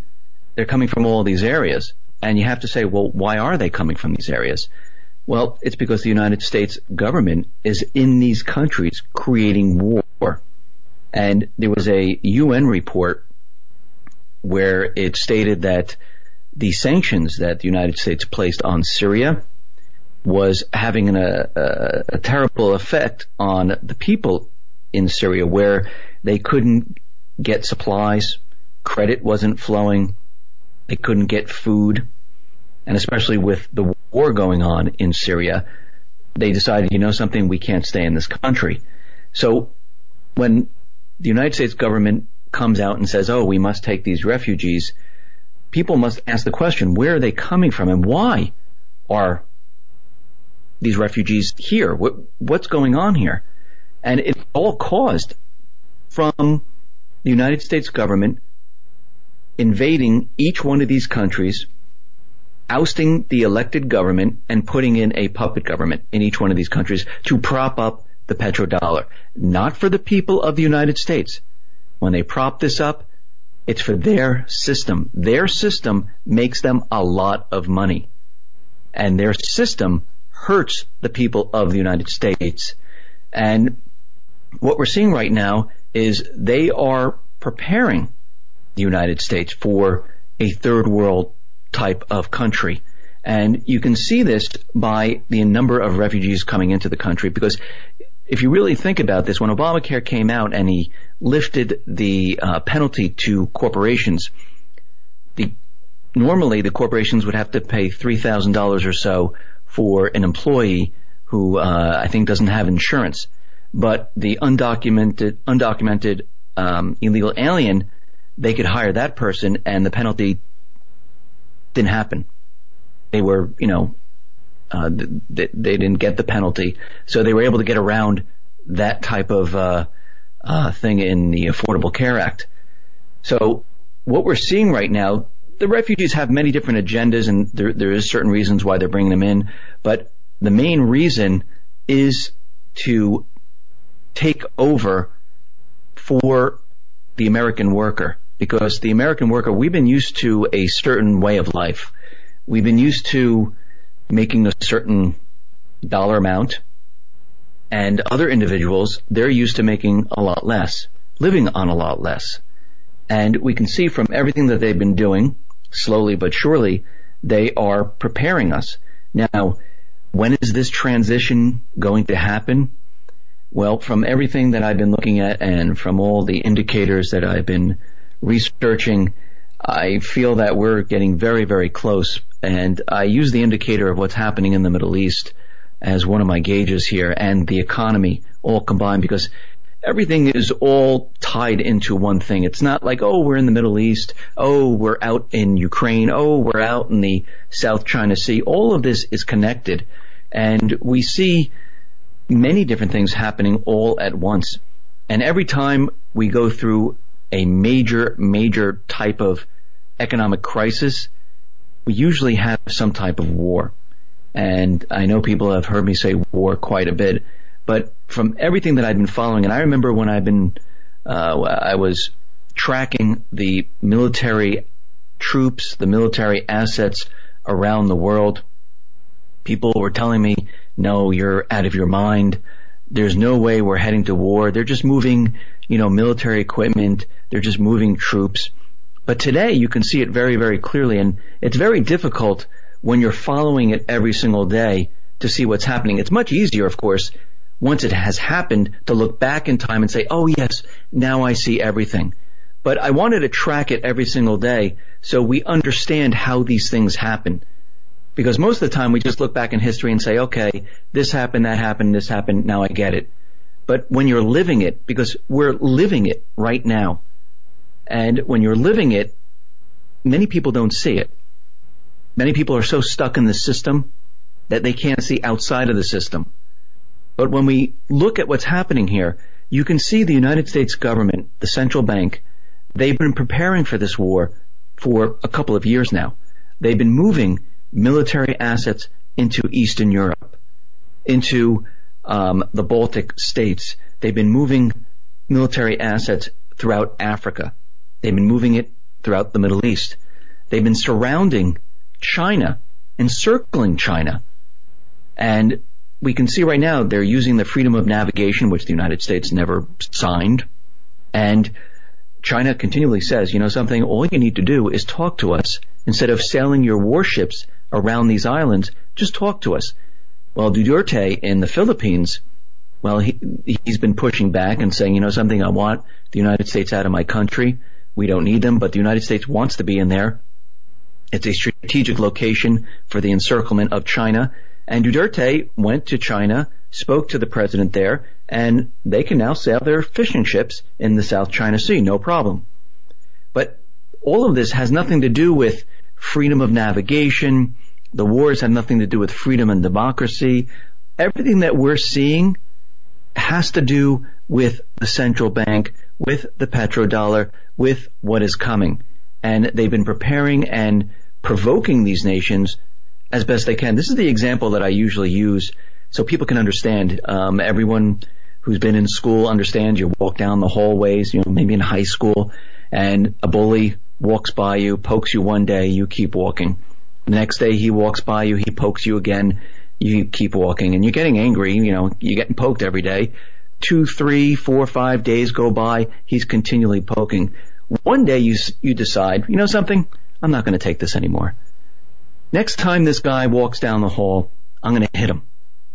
So the guy, the bully is walking down the hall and he walks up to him and hits him in the head and he falls down. Teachers run out and they see this.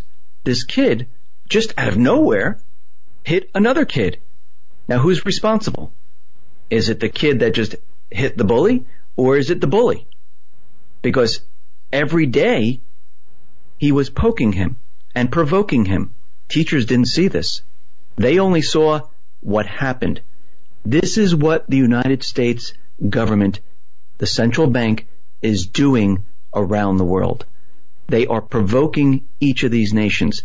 For example, in North Korea, I know everyone says, oh, you know, he's a crazy man.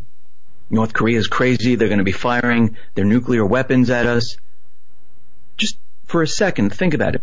Why would North Korea launch a ballistic missile if they actually have one that can that can uh, launch?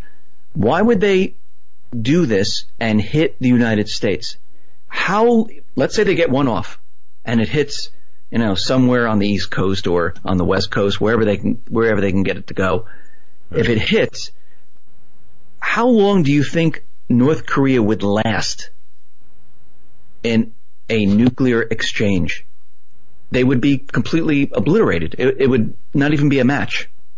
So right. why in the world, what would be their motive to do this? There really wouldn't be. And what we're seeing right now is a buildup to convince people that they're about to do something. And they need to do this. They need to convince the public that something big is going to happen and it's not because of the United States. It's because maybe it's Russia. Maybe it's North Korea. Maybe it's Syria. Maybe it's Iran. Maybe it's another one of these countries because eventually what's going to happen is they're going to have to explain why we're doing this transition because think about what they've done already. They've been telling us that we have recovered. Obama has told us that, hey, if you don't believe me, you're peddling fiction. The economy's doing fine. The central bank has been saying that we're almost near recovery. Everything looks really good. We're going to be raising interest rates very, very soon. They've been telling us this lie for quite a while. If all of a sudden the economy crashes everyone points their finger at the government and the central bank. They don't want this to happen. They don't want to be blamed for this entire economic crisis. They're going to blame it on something else. Now this is a big one compared to 1971. Back then they blamed it on speculators. They blamed it on other things occurring, even though behind the scenes they were really working on the petrodollar deal. Now we're at the end of the system and they're going to have to explain it since they've been telling us that we're in this recovery. And the only way to get around this, and I do believe they're going to have um, an event like an event that we've never seen before. Yes, the 9/11 was pretty darn bad, but this event, it has to be really convincing. It has to rattle the core of Americans to force them to go to war because when all this happens at once, war and the economic crisis, because even if we have war, we're still going to have the economic crisis, but it's a lot easier to cover up and explain away when you're having war because you have people distracted. And they will have the ability to do the transition during this period. And we can see already with Russia, with the other countries, they've been preparing for this for quite a while. And I do believe that we have a perfect storm coming up right now with the elections, with the economy deteriorating, with the problems in the Middle East, because right now, once Russia and uh, Syria push the Islamic State completely out of the country, retake Aleppo, retake most of the country, the United States in that area, the only reason they're in Syria was to say, uh, we're going after terrorism. Well, the United States supports terrorism. I know people, exactly. it's hard to believe. They support Al Qaeda. They support Al Nusra.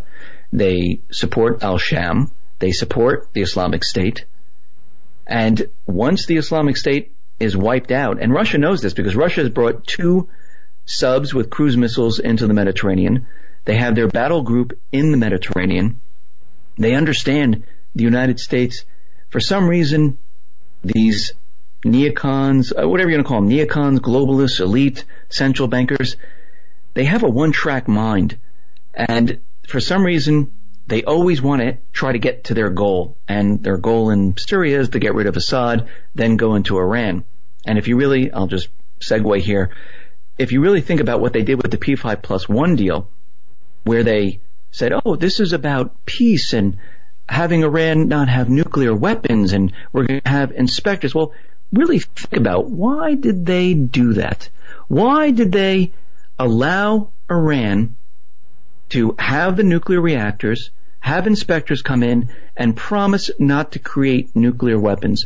Because the United States government, it does not go into countries that have a nuclear presence. That's why they can't go into, that's why they're not going into North Korea. That's why they just don't go and have regime change there. So they cleared the way, and this was done on purpose. So after Syria, they would be able to get into Iran. They have no nuclear weapons because they're being inspected. They're being looked at. Russia and all the other countries agreed on this P5 plus one deal.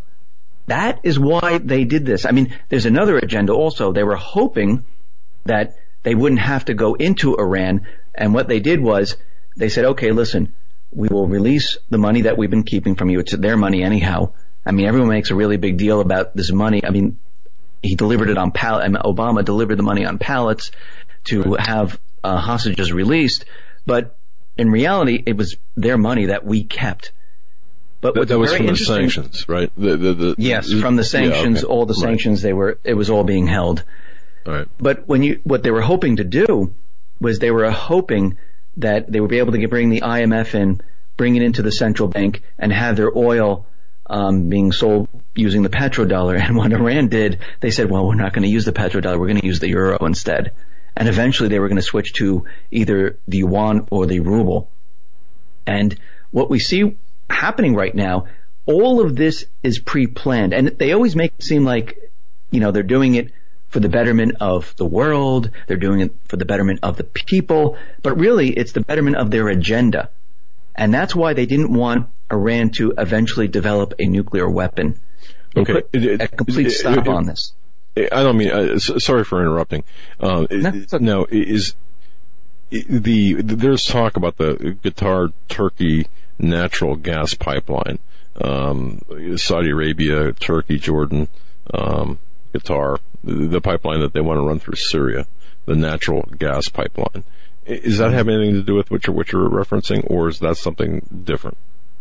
Well, that's why we're, I mean, they wanted to run this pipeline through um, Syria. That's why they went to Assad. I think it was 2011, and they said, "Listen, we want to build a pipeline through Syria up to Europe." And he rejected that and said, "I'm going with Iran. Um, We're going to be building a pipeline." And yes, that's that's how this all got started. Okay, Um, okay, good. so Th- Thank you. I, I didn't mean to take you off your stride there, but I, I've been doing a lot of research on this, the uh, Nabucco pipeline and the uh, Islamic pipeline, the Qatar Turkey pipeline, and uh, in fact it goes back to 2000, I believe it was. Uh, even back then, uh, they were they were messing around with it. But yes, uh, uh, more recently, uh, 2011, when when Assad said, "Uh-uh, yeah, we're not going to do do Yeah. it this way. We're going to go with uh, Iran." That's when the uh, fighters went into Syria and, and Yeah, the that's when they- destabilization process. Yeah. Okay. Okay. Good. Good. I, Yeah, that's again, when- I didn't that's mean to take they you had off me. your stride. The, the other question I had, and we, we're getting, uh, in fact, we, we've got listeners from all over the world, uh, the United States, all, but we've got some people from Europe asking, uh, um as well that when you mentioned about the the uh, refugees or the uh, uh, the illegals coming into the United States, and they're asking the same about uh, Europe, but in specifically here in the U.S., where are the middle class factory workers going to go? I mean, why? Uh, you had mentioned about the refugees influx here in the United States. Um, when you had mentioned that to, to, to work at the factory jobs, the, the menial jobs that the Americans won't do, are or that is that segment of the population going to be committed to soldiering? We'll say, or is there something worse in the offing for the for the population? from the information that I have is they needed the refugees in the country in the beginning because if you really think about this, if we went, if we go through this transition and your, the currency is devalued and you say, listen, I'm going to be paying you a dollar ten now to work. Most people say, I'm not doing this. Um, I'm not, eh, this is ridiculous. I was making, you know, $25 before. I'm not making a dollar ten now. I, I can't live the way I want to live. And during this transition, they needed these people to work until Americans get used to, um, get used to the new system. Because most of the people here in the U.S. we're they're going to be uh, extremely angry. I know a lot of people that are so stuck in the system they cannot see anything else but this system. And when you the banks closed, when they tell you you can't take your currency out of the bank, when they say we're going to be devaluing, well, they won't say it that way. Um, they'll make up some story of why the currency is worth less and things are getting very expensive because we're going to see a, a lot of things happen all at once because as you devalue the currency, the prices of goods goes up and people are going to be extremely upset. People are not going to have jobs. We're going to go through this change. And if you remember back in the 70s when the fiat system was first introduced, I remember a lot of relatives that were completely out of work. They could not find work at all. But the difference there was they had to, they, they, they needed inflation and at the same time wages had gone up. I mean, I remember my father back in the 70s was making $5,000 a year. They bought a $25,000 house. Now after we went off the gold standard a couple years later, things changed. The house then all of a sudden was worth $25,000. And instead of him making $5,000 a year, all of a sudden he was up to say fifteen or $20,000 a year. So back then, oh, everything worked out. Everyone felt good. This is a good system. it's not happening the same way because we're at the the end part of it where what's happening is wages are declining. If you notice on the corporate media, the Fed, they're continually telling us that wages are declining, they're declining, and they're they're saying there's no inflation, but we see inflation everywhere. Um, we see inflation in natural food. We see inflation with homes. We see inflation with other products. And what's happening is your wages are declining now, but there is inflation. And if we see more inflation, wages are not going to be going up. They're going to be going the opposite way because as the dollar is devalued, it's going to continually head downward. And as it's being replaced, it's going to turn into a nightmare scenario.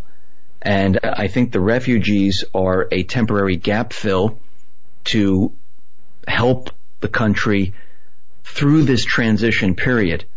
And eventually, when everyone adjusts and everyone calms down, how long will this be? It might be a couple months. It might be six months. It all depends because I, I can see it in big cities. And this is why we see, um, the police right now. Everyone's like, well, why are they in military garb? Why are they getting, um, military equipment? They, again, have been preparing for this.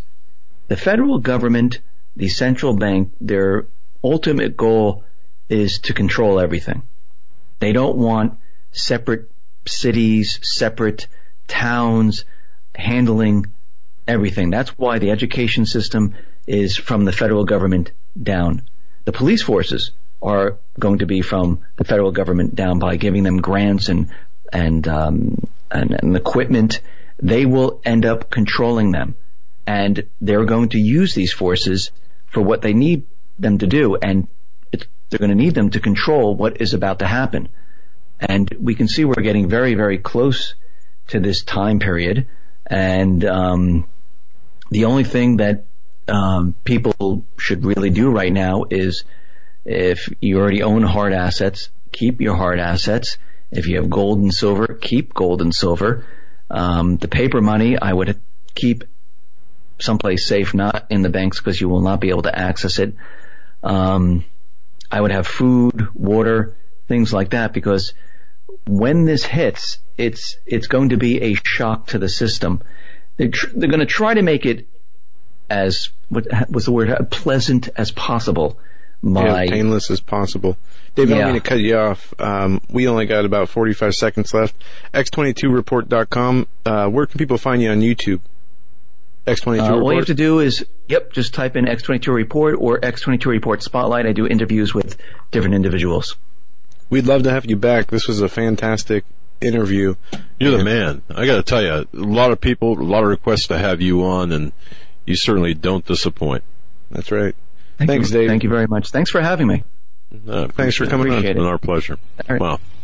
That's Dave from the X22report.com. We'll be right back after these short messages from with Stan Deyo. Stay with us.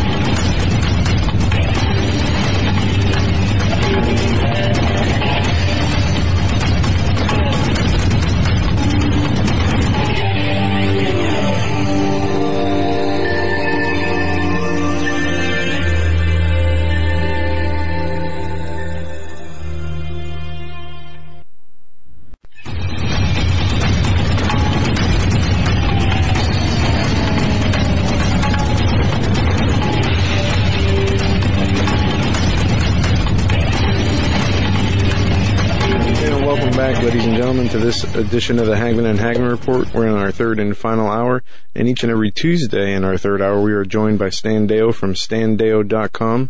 Go bookmark Stan's website. There you can get all of his and Holly's uh, latest books, recent interviews, news content, and the show images site that Stan's put together for his appearances on this show, the Hagmann and Hagmann Report. Stan, it's great to have you back on. And I was checking out your show images page, and I know right where I want to start whenever uh, we're done with the introduction and anything you want to say. Welcome to the show. Good to be back again, alive and well. Looks like we're in a week of very interesting things. You know, Stan, for the life of me, I, I was trying to find something to talk about. I, I got nothing. I got nothing. Nothing? Nothing. No news. I mean, you think eh, it's just boring. No, You're just pulling kidding. my leg, I can tell. Brother, have you ever seen anything like this? No, I tell you what. Hey, in fact, I was so impressed with all the stuff going on. It reminded me of the the movie with um, Burt Lancaster's old black and white years ago. Uh, was it five days or seven days in May, something like that? Do you remember? When the, Oh, seven yeah, days yeah. in May when the Yeah. What the heck? well, That's right. In That was- of that, in honor of that, at the very top of the show image page, first line, you'll see a little yellow line. It simply says seven products for seven days in November in honor of the Seven Days movie, because it's that time of uh, uh, the American history, I think, when we're going to see something very weird happen. So. Uh, if you click on that, it'll take you to a sub page, and we have seven products, seven of our products, that are all at 25% off if people use the code that I'm going to give you right now. The, it's like a coupon code. It's 2017 Trump. That's next year when he takes office. So 2017 capital T R U M P uh, lowercase. So 2017 Trump, and if they put that in, having listened to your show, they'll get those discounts on those products. Now back to the real stuff, okay? It's rock. Th- th- Where do you thank want you, to by the way, start? For that. Well, no, I'm gonna have to go to my safe place now that you mentioned Trump. So. Well, I saw something on your website on your show images page, Stan, that uh, Eric and I, Eric the Tech and I, watched here in the studio, and I kind of went over a few times and saw it from two different angles. Number seven, the ring cloud and trumpet sounds over Jerusalem. This happened maybe Right. three weeks ago, I think. I saw the video, maybe a month ago. Yeah, yeah. Early, And- I think it was October the first to the sixth, somewhere in there. And folks, if you're listening on Global Star or on Blog Talk Radio, go to standeyo.com. Go to the show images page. It's to the right of the microphone on, on the right hand side of the website. If you scroll down a little bit, and number seven, uh, and there you can find this interesting video of a, of a ring cloud and a sound sounding like a trumpet over Jerusalem. Now this was taken by two separate camera angles, and I don't know, I haven't clicked on your link yet, Stan, but I saw this, uh, two videos from people who posted this on YouTube because people were saying this was a CGI event, a computer, uh, what is CGI, computer graphics initiated event, that this wasn't real. Interface? Computer Nah, graphics. I don't believe that. I don't believe it for a minute. Tell you what, it is real. Um, and there are a number of things because, as you said, there are two different uh, views of that, two different re- uh, video recordings, and um, they um, have uh, just a second here. Let me just get back over here where I wanted to be. Uh, I want to have a look at that uh, thing while we're talking about it. Uh, that image that I've got there, if you click on the the actual image of that uh, ring cloud over Jerusalem, it'll take you to the best, uh, highest resolution, crisp shot of that or video of that effect uh, that I found on the uh, internet. Um, it's easier when you've got a high res image to see if they've been fiddling it a bit. And I don't think that that's a fiddle. There's just no signs of any green screen or, you know, uh, chroma key drop-ins or anything, especially from two different angles. Now, the event, it can be explained as a rain cloud. Uh, You'll see over to the right of that images 8 and 9. Uh, in image 9, if you go to that page, it will explain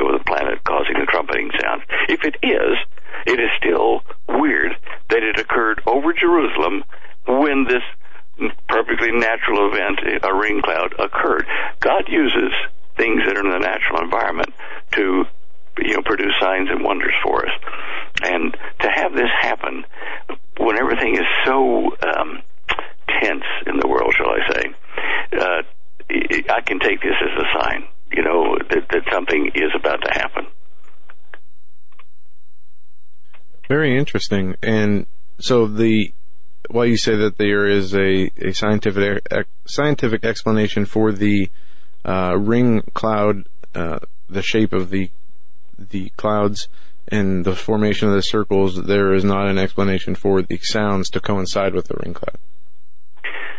Uh, well, yeah, it's a, it's a coincidence of the two events, which are quite rare in themselves, occurring together over Jerusalem, and um, I, I just kind of think that that's the good Lord speaking to those of us that are listening. You know, uh, He's here. Things are happening. Um, it, it reminds you of that trumpet sound, and uh, I, you know, looking at the election process and how close we are to the country coming unglued in the world, um, it just is to me a, a personal type of sign.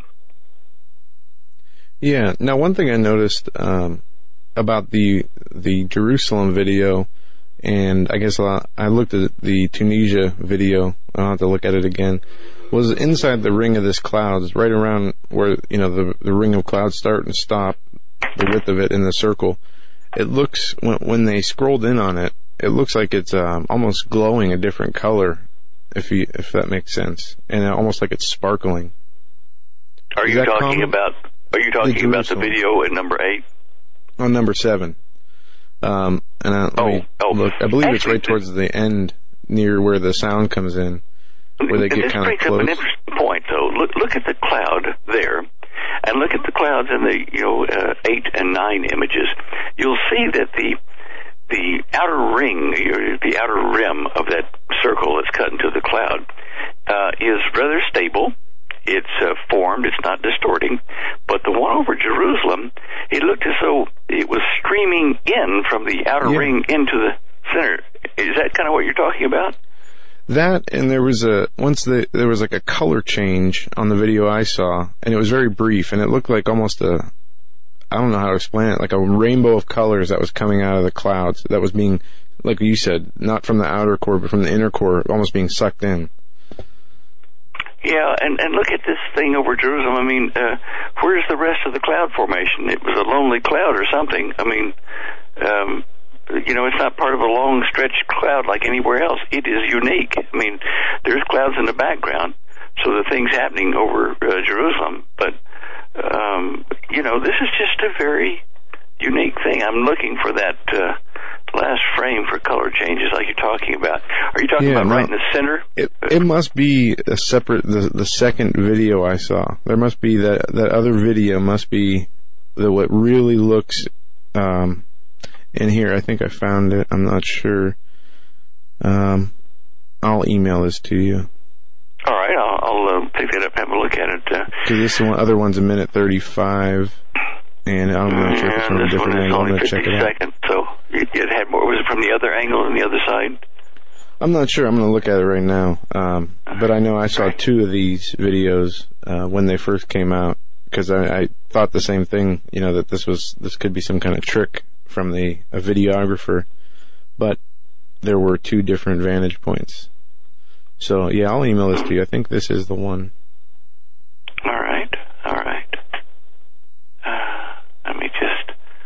Okay.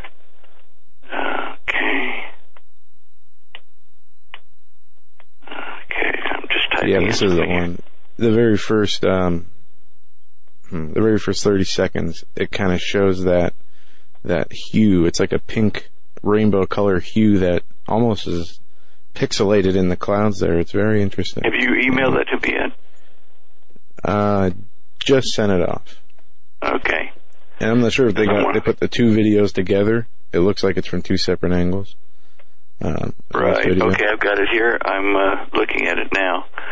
And it's at, But like uh, you said, the, the cloud formation um, in Jerusalem is so different from the one in Tunisia or the other one because there's no exi- you know uh, connecting cloud cover yeah, that yeah. that would create the circle. Okay, now I'm in the first 17 seconds. And see how, yeah, how it's streaming, how the clouds are just tearing into the center type thing? Mm-hmm. Uh, you could say that that's things condensing, but from where? From what? I mean, oh yeah, I see that. And just before the building comes up, it kind of changes colors. That's the one you're talking about? Yeah, yeah. And it looks a little right. different than just normal clouds. Um, it, it kind of had like a, a glow to it, if you will, inside that ring uh, where the clouds were coming from. It looked like almost like a pinkish glow. Maybe that's the sun. I'm not sure. Um, but that was something that struck my eye the first time I watched it. Over, uh, what does that say down in the corner there? Uh, DV something X. Can you see what that says in the lower right hand corner of that uh, frame? It's a pink logo of some sort. Oh yeah, hold on. Um, DVX Media. Uh, yeah, Huh. either either a D or a, a C O M B. media, like a professional company. X CMB. Media. Yeah, C Com Media. It looks like C O M B. Yeah. Or there, CMB X Media. It's the channel of the YouTube. Ah, all right. CMB X Media. All right. Well, if you go down, you know, what, about 49 seconds down there and look up at the sky again, it just shows you there's just nothing there to condense. And the only thing I can think of is that the water vapor is so, the, humidity is so uh, low in the sky over Jerusalem because it's dry that maybe maybe it's just condensing it out of a very thin layer of water that you can see through because the center of that ring has got a ton of like cloud but it's not falling down it's like virga rain almost it's, it forms it falls down below it but then it becomes like a normal cumulus type cloud strange isn't it Yeah, definitely strange, and uh, it's still a mystery to me. Um, Well, it's dynamic. After a while. You know, it's Yeah. moving, A- and to me, that that's a special kind of you know ring uh, formation. You know, a drop ring that the Lord is in control of because it draws your attention to all these filaments going in there. It's an it's an exceptional drop ring video of all the drop rings that we can see, and there's only about five or six I found on the internet. So to me, I, as I said to start with, it, it's a sign to me. I accept that. It's uh, pay attention. This is this is Jerusalem, you know. And mhm. anyway, yes, interesting. If you go to those um, other uh, uh, images, you know, eight and nine, there is where I give you, you know, the examples. The other people can look at that. While we're on Israel, look at image six. Right. That is an inscription in Arabic on an ancient uh, Muslim mosque. They think they've dated it to 10th century AD, um, but in it, it uses terminology that was used for, you know, about a thousand years before and up to that date. Um, you know, like 10 centuries uh, from the time of Christ up to, to then. In the Middle East, in Arabic, they called the Temple Mount where the temple was, not where the Dome of the Rock was or anything. But they used the term for that in Arabic in this document, which gives uh, credibility and uh, proves that these Arab Muslims at the time, you know, 10th century AD, knew that the Temple Mount, where the Dome of the Rock was, uh, was originally the Temple Mount for the Jewish temple. So it, you know, the Palestinians can, you know, go bite sand or something because they don't they don't have any argument that says that there was never a temple of Solomon and David on that mount. This inscription uh, of several others does prove that there's no argument that there was a temple there. I just think that's cool. You can read about it in the, article there. Yeah, definitely uh, very interesting. Uh, yeah, yeah. Hey, uh, what do you think about all the earthquakes over in Italy? I've been, uh, people are saying that they're a precursor to something bigger now, whether it's um, the volcano. Um, I, just want to, Joel, let me interject something here. Uh, Karen from Rome, if you're listening to this, please check in with us. We've been praying for you, Karen in Rome. Uh, we're very concerned. We, we uh, haven't heard from you. Please check in with us. thank you. Uh, go ahead. Yeah, we've had a, a, number of earthquakes in Italy over the past few weeks, um, up to five, six, and one was listed at seven, but I think they dropped it back down to 6.6 or 6.5. Um, definitely, uh, alarming, and, uh, you know, you have different people saying that they're precursors, others saying that, you know, the last one was the, the big one, others saying it shows, uh, volcanic activity, which, uh, what is it, Mount Vesuvius, that erupted um, that is such a threat to Italy if it erupts again. Uh, I and I don't know what to think. You know, there's so much going on in the world. It just seems like that's the least thing to well, be concerned so Stan, about. Yeah, but but how does that line up with prophecy, Stan? Um, I'm, I'm, sure it does, right? What just uh, the the earthquakes in, in, Italy? In well, specifically in, in Rome, Seven Hills. You know that. Yes. Or, oh, or yeah, possibly. Okay. All it's right. um, you know this area, uh, the what do they call them? Apennines, Ep- Apennines, A P E N N I N E S, the range of mountains anyway that this goes through northern Apennines. Anyway, uh, there's a an article that uh, Earthquake Kim sent me, uh, which I haven't fully read, uh, just because it just arrived a little bit ago. But um, there, she's got an article there which uh, is from the volcanocafe.org and the Appian Fault. You can go there and look at uh, an article showing the fault line running from the top of Italy down along the the leg down to the boot, down to the toe almost. Now, I looked at that, and of course, the image that uh, you can click on on image five. It's an image I generated with Google Earth 3D to show this latest spate of earthquakes uh, around the area there that it's talking about in Italy. You know, uh, it's part of this long mountain range, and historically, this happens every few hundred years. You'll get severe clusters of these quakes up, you know, Richter sevens and things like that, which you can see in that article on the volcanocafe.org, the Appian Fault. Um, anyway, the um, the thing may be normal uh, it may, you know, it's not exceptional. It's just that it occurs very infrequently. I don't know whether that that signifies more volcanic activity. That was my first thought, and I started reading about it. and I thought, well, is it going to be a new volcano underneath it? But then when I realized that this has happened, you know, you know two three hundred years ago, and, and and before that, over erratic periods of time, um, it may just be what happens as the tectonic plates, you know, grind against each other there, and they build up the the fault uh, pressure, and then it releases in a series of these things. But looking at the image that I've got there, that just um, it's all over the place. I mean, it's like that whole area just goes like a crumpled piece of aluminum foil. You know, it just peaks all over the place for earthquake. Um, so it's an area to watch, uh, in spite of the fact they say it's it's a normal occurrence every few hundred years as you say, with all the other tectonic stuff that we're seeing, larger earthquakes, uh, volcanoes, uh, you know, various places becoming active, it does signify to me that this is falling into line with the rest of the stuff that's happening around the joint. Mm-hmm. Okay.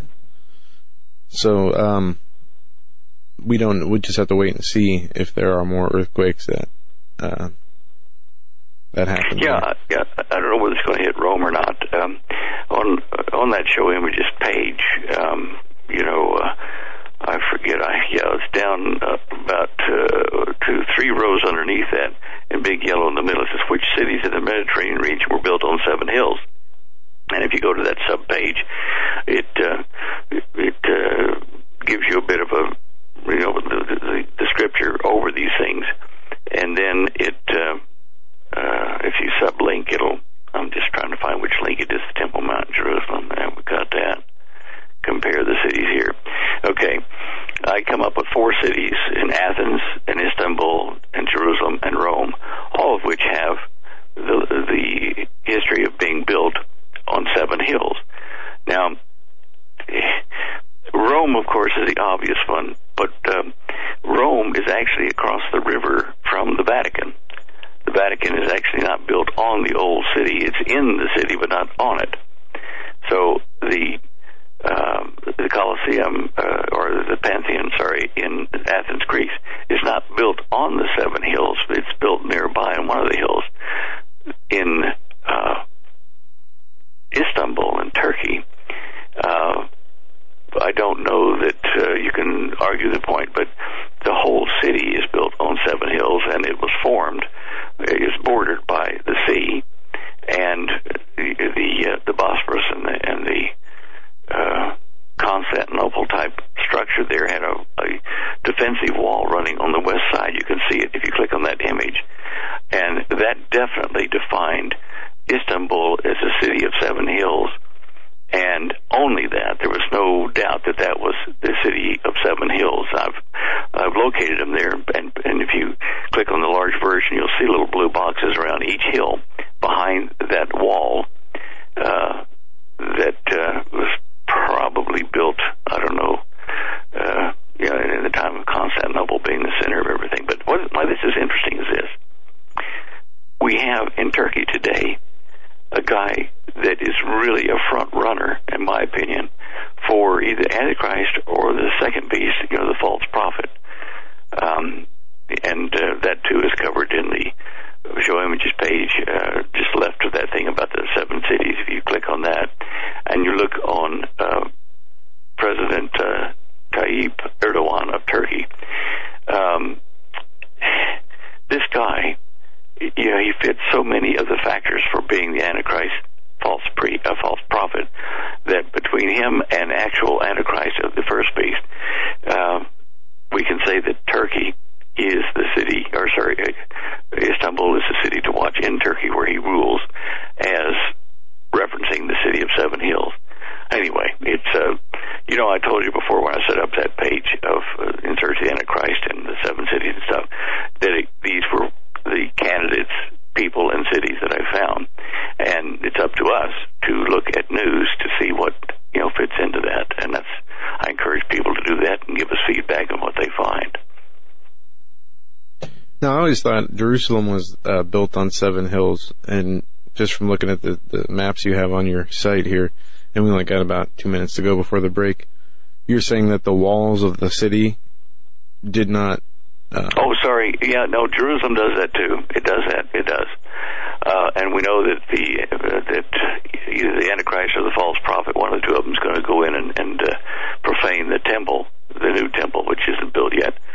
But uh, looking at it, even the new temple, if they build it on the old site near Solomon's Stables at Mount Ophel, that would still be within the old city walls, as you can see in that uh, image that I've got there.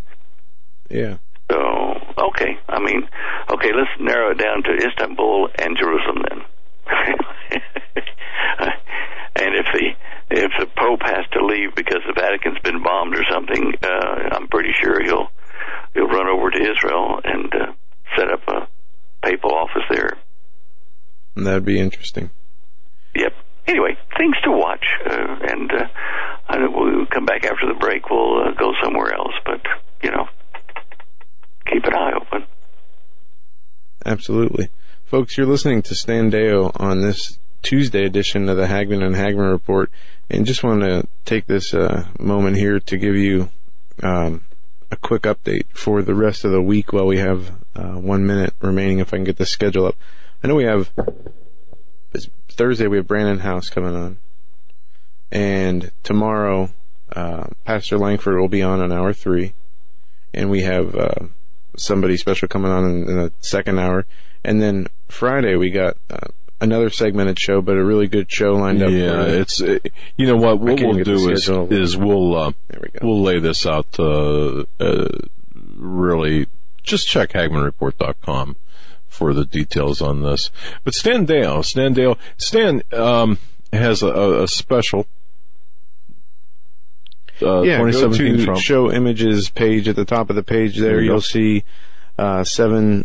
Um, was it seven items for seven I days? don't know. I just And my computer just crashed. So gee whiz. coupon code is 2017 Trump, Yeah. and we'll we'll hit on that again on the other side. We'll be right back. Stay with us.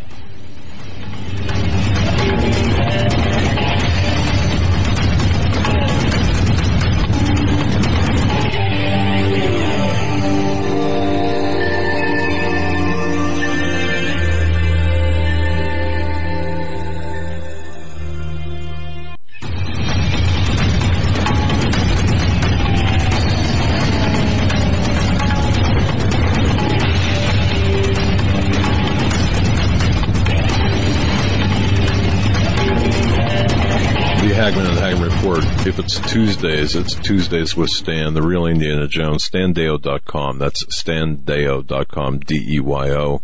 For anyone uh, new, of course. So thankful to have Stan with us. And one of the best, uh, I got to tell you, one of the best uh, offers I've seen in a long time. Seven products, 25% off with Hagmann show code. Okay, Hagmann show code, uh, and that is 2017 Trump. This is good until midnight on 7 November. Includes the seven items: the Cosmic Conspiracy Final Edition. That is a fantastic book. Dare to Prepare, Fifth Edition, 2013, encyclopedic in nature, as is the um, as is prophetic perils, end times event, events re- revealed. Holly really knocked it out of the park with that one. Gemstone papers, the Prudent Places USA on, on CD. Oh man, you can spend days going through that. Lectures and interviews of Stan Deyo, Townsend Brown Legacy, and the Gemstone Papers Part One, Electricity. W- w- Just what a great uh, offer! Twenty five percent off Trump or two 2017 Trump is the coupon code, and that's good until next Monday at uh, midnight or uh, 7 November midnight. So take advantage of that, folks. Please go to standeyo.com and on the show images page, the very top, very top middle show images page on standeyo.com. There, it lists gives you the list. Have at it. Have at it, man. Take advantage of it. Uh, before we get back to Stan, very quickly, uh, folks, I am just so excited because um, T.C. Joseph is just a marvelous writer. If do you have this yet? If not, think Christmas, which is next month. I can say that now. Next month is Christmas. If you celebrate Christmas, if you do exchange gifts, I can't think of a better gift than T.C. Joseph's the uh, this generation series of novels. In a thrilling series of novels, T.C. Joseph takes takes us into the lives of three families in a world where conspiracy theories and Bible prophecies collide. His novels move through recent history to the events that are just on our horizon. You know, stuff that Stan Deyo talks about and gets into. His witty style, and he's got just this this great wit in writing, fascinating character development. What a great read! Not only will you folks love these books, but they can be a great tool to awaken friends and family members to the perilous times we face. Kirkus Review states that readers of End Times fiction will be hard pressed to find it done more intriguingly than this. Extremely readable and fast paced. Indeed they are. Blue Ink Reviews, they call this generation series of novels uh, thought provoking, serious, absolutely riveting. Get your copies of T.C. Joseph's This Generation series on Amazon.com. Do it today. Book one is Precipice. Book two is Pentecost. And here, if not already, or coming soon, book three, Penance. This Generation Series.com for more information. This Generation Series.com.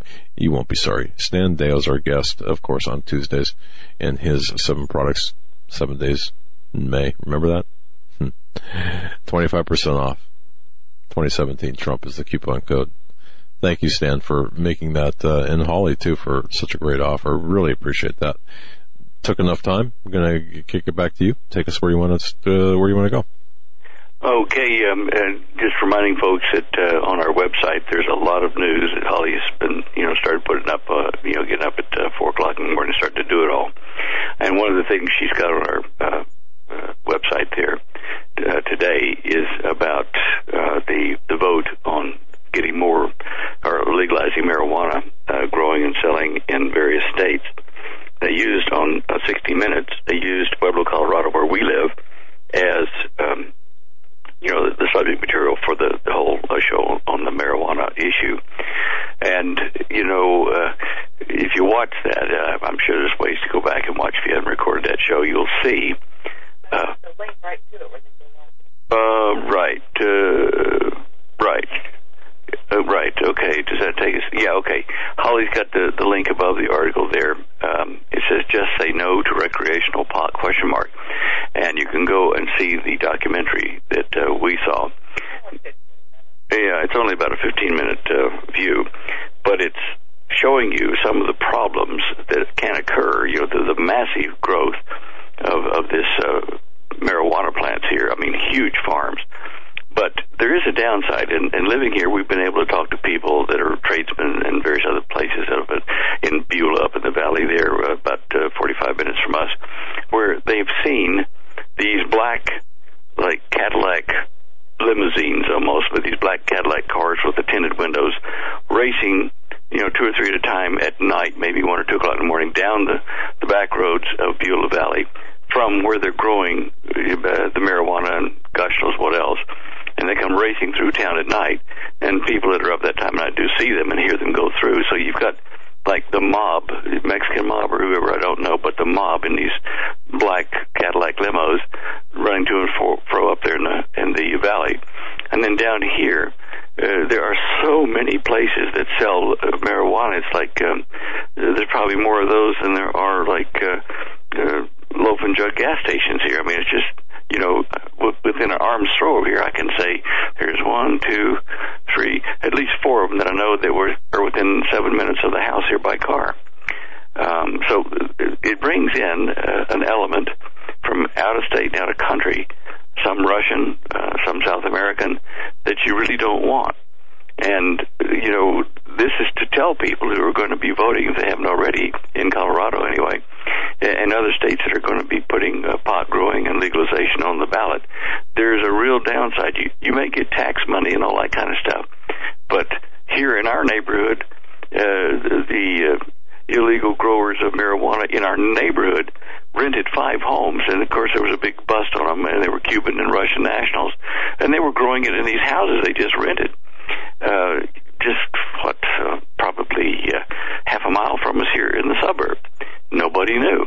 Well, none of us, uh, you know, people that live here knew. Um, and it just, you know, it, it takes up land that should be used for growing and other type of stuff, but it's very profitable, so people turn over. Also attracting the homeless that are uh, yeah, and Holly said it's also attracting the homeless that are hooked on dope other states. uh, from other states to get here. And when I, we have a back door to the um, post office, you know, because we do so much business with them, we can you know, we just come in the back door. And they were showing us the other day one of the big bins full of you know, outgoing traffic from here in Pueblo West, um, and boxes and things. And uh, the lady said to me, "Here, smell this package." And even with my bad sense of smell, I thought, "Wow, that's full of marijuana." And she says, "Yeah, we send a lot of these every week down to Florida from here. So it's not legal in Florida, but they're sending it through the mail because there's apparently no thing in place to say smell your packages and don't let pot, you know, go uh, Wow. go out of the state. But Well, it's yeah. not a good deal. It's not a good deal. You know, Stan, uh, uh, Eric the Tech and I were having, and Joe and I were, we, we were all having a conversation here about about that in Colorado. Um, do you see a lot of? Be- Because obviously you're right there at ground zero. Now, do you see a lot of out, out of state people coming in to Colorado and buying, I don't know, qual, uh, you know, however they buy it. I mean, how, I don't know how you buy it, but I don't know because I don't frequent the places, but I mean they're just so so many of them. It's so common to find a dope place uh, right next to the granite place where we got our, our uh, countertops here in Pueblo, uh, in near closer to Pueblo City instead of out here in the uh, Pueblo West area. We were there the other day, and they are they are making huge. I mean, um, long buildings with girders are putting up and exhaust fans right there in the center of town. Almost, they're they're they're building these huge production lines for growing marijuana indoors in these big. Uh, I think there were four of them, and there were like, gosh, I don't know, uh, hundred, two hundred foot long things each of them, uh, and connected next to that is the main sales uh, and distribution thing there, wholesales and retails of all the, you know. Gummy bears that got dope in it and that kind of stuff, and and and as the documentary pointed out, they don't give you uh, kind of the warning they should, like uh, on the little gummy bear candies, they're dope laced you know, with marijuana. But uh, they've had people looking at them saying, "Oh, these are nice. They taste good," and you know, eating four or five of them and overdosing on THC, which is you know the marijuana goodie, uh, you know, and having to go to the hospital because they thought it was candy. I well, it, it tastes like candy. They knew it was marijuana, but they didn't know how many they could take. And and you've got quality control problems. You you got sleazy uh, growers that you know are like the health standard is not there, and you can't tell from some of them how strong one batch is to the next. Um, Wow. Anyway, Okay. I uh, even our Well, yeah, governor uh, is against that. So Yeah, I, I, I was just curious. I mean, we, we were really trying to get a, get a handle on how, for example, you mentioned the package that smelled like marijuana. Can you send us some gummy bears? Well, what are friends for? yeah, exactly. and, and that was that was my other question too. I mean, do, is it do people from their regularly ship out of state, and is there any there, there's no oversight to that? I mean, like well, can't they're the not post supposed office? to. They're not Okay. supposed to. So, uh, you know, they have people that are average Joe blogs or something that they give the stuff to and say, here, mail this to such and such. You know, they have it by proxy, and they get around the law that way.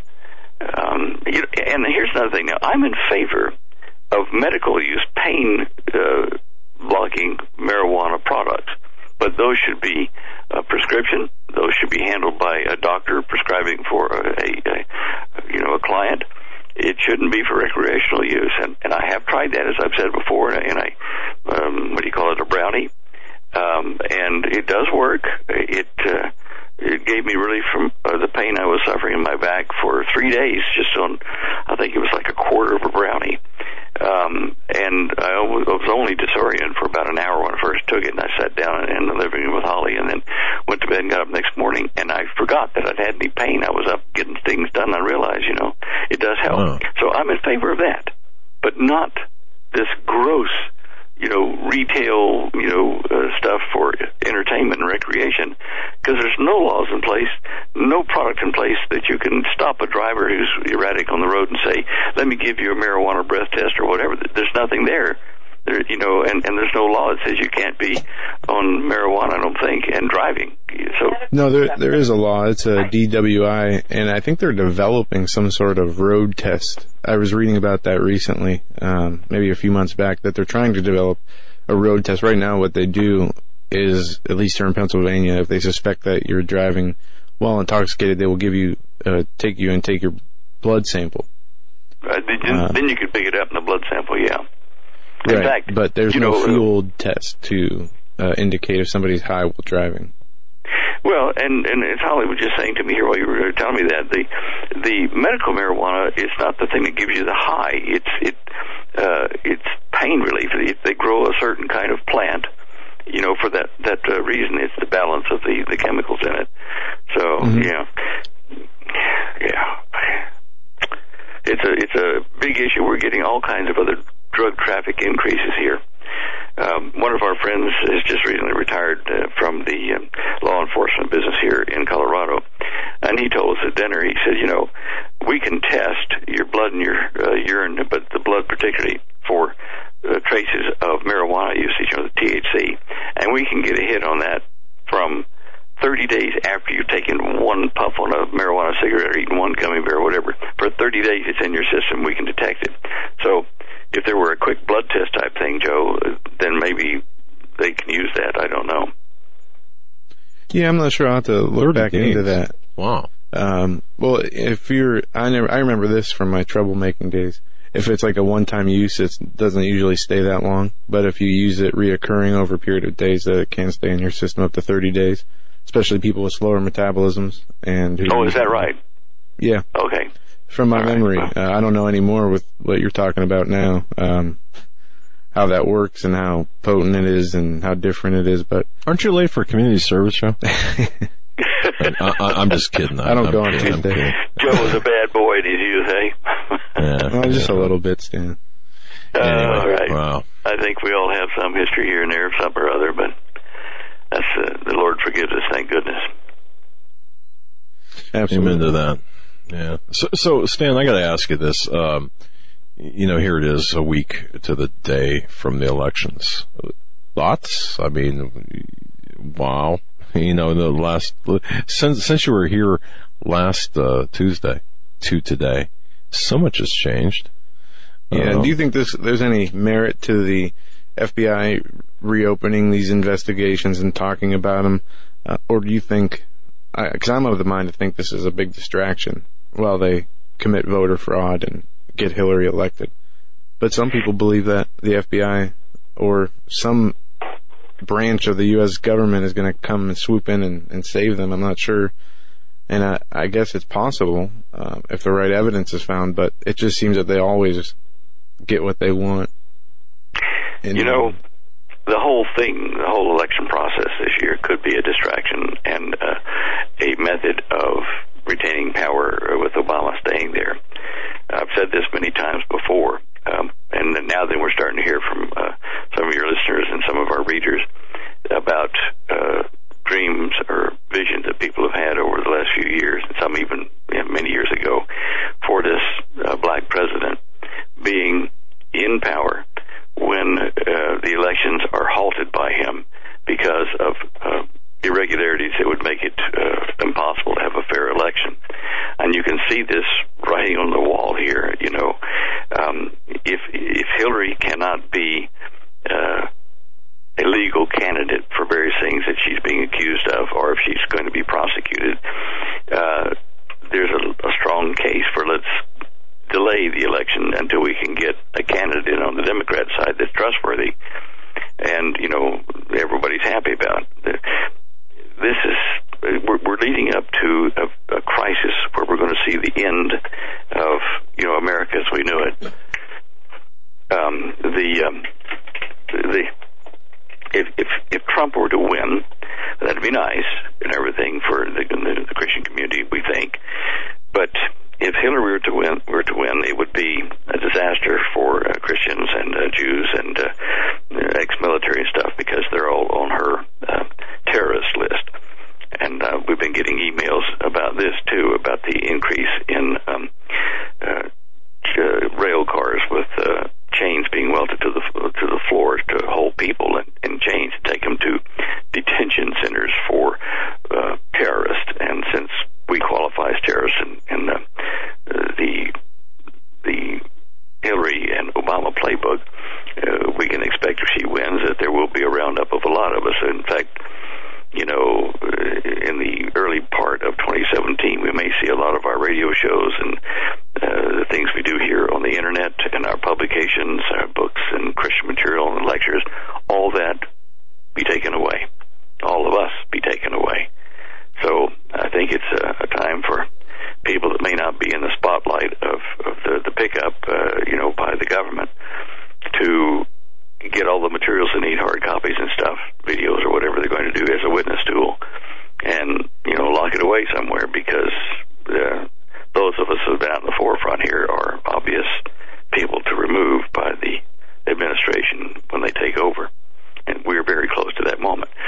And they may take over for another reason, just civil war. We, we know that Soros thrives on coming into countries he's going to control to create division amongst the population uh, between two or three factors civil war, disorder, and when it, the, the dust settles, the new government will always be his people.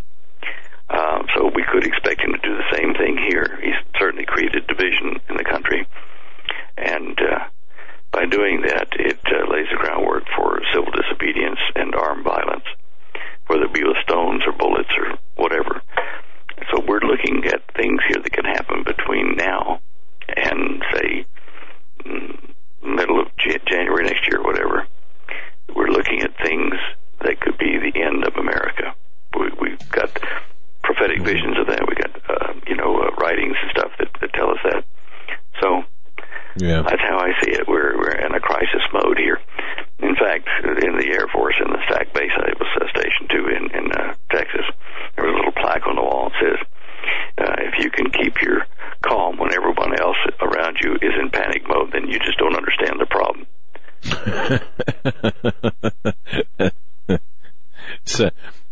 sad to laugh at that, but but but I, I understand that. Yeah, yeah. Yeah. Um, and and we, yeah. I mean, what you what you said though. I mean, we are facing a crisis, and this is a manufactured crisis, I believe. But but I think you're right. Um, we're brought to this point for that purpose, or deliberately brought to a crisis point. Well, uh, back on the show image page, uh, image four, uh, about three lines, three rows down, new Russian over the horizon radar array. And that's an article in the uh, uh, ham radio operators magazine that uh, uh, George, one of our uh, friends, also sends me articles, and he sent me that.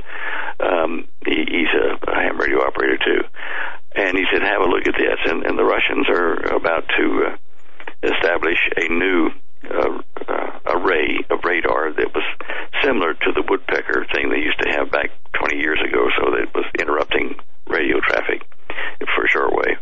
And this new thing doesn't do that, but it, it was like the up, up, up, up, up sound. They've smoothed it out, but it's a, a an array that is set up to detect missiles, aircraft, drones, whatever, coming over the pole into Russia. They are getting ready for a confrontation with the only over the pole neighbor they've got, us. So, and that's that's in the press. Okay, so if we have civil disobedience here for any reason in martial law and rounding up of people, we will be weakened to the point that we're fair game for Russia and for China. I think Russia being the the major player. Um, you know, wanting to move in and uh, take over American assets and take over the country. Uh, Chinese would find it more difficult. The Russians are, are more, uh, you know, Caucasian looking, and uh, the language, although it's a bit, you know, different from English, is probably easier for people to adapt to. So, as a takeover and occupying force, Russians would seem to be the logical choice between a Russian and a Chinese co-invasion of the country. Do you think, Stan? Do you think that this is why that there's been so much focus, so much blame? It seems like um, uh, the, especially on the on the Democrat side, political political Democrats or the progressives, um, they're blaming the Russians for the hacks. They're blaming the Russians. I mean, it's everything is the traces back to the Russians. Are we being programmed? Yeah, they're, they're doing that. They're doing that, blaming the Russians on the hacks and stuff. But you've also got Trump sitting there and, and uh, pushing on uh, uh, treaties with China and uh, unfair trade balance, want to put tariffs on taxes on things Sure. back and forth. He's pushing on the Chinese that way, and the other side, of course, is pushing on the the Russian hacking. So you're right. I agree. They're they're both being played up. Okay. Uh, and it just, you can feel it, you know, uh, Stan and, uh, Holly's book, Prophetic Perils. My goodness. Uh, folks, this dovetails, I mean, what we're talking about dovetails into that book, Prophetic Perils. If you don't have a copy, grab yourself a copy. And it's part of the, uh, it's part of the uh, special, uh, the, uh, seven, Seven, yeah, seven products in seven days in Right. November at the top of show images page on standeyo.com. Yeah. And you type uh, 2017 Trump and you get 25% off. That's a great deal. But yeah, yeah I mean, I, I'm feeling this. Everyone's feeling this that, that there's something coming, and uh, we, we've been saying that for so long. But man, it looks like it's just rounding, uh, you know, getting ready right now to pop. You know, another thing that's kind of being low keyed in the press, but I think it's going to erupt into a real issue, is the Iranian general of the Quds forces, uh, General Soleimani, uh, Qasem Soleimani. He's wandering around in Iraq and helping to get rid of ISIS in various cities, but he's putting the Iranian kind of tag on Iraq now um, the, the tenth picture or picture number ten that I've got on the uh, show images page takes you to a, a, an, an article that Earth Observatory has um, measuring the sulfur dioxide plume coming out of Mosul. And it's because in the war, the, the fighting, the battles they've been having there, they sulfur dioxide is the smell you get when you take the old timey wooden matches and you strike them, and that, that kind of pungent odor you get just as you strike the match is sulfur dioxide.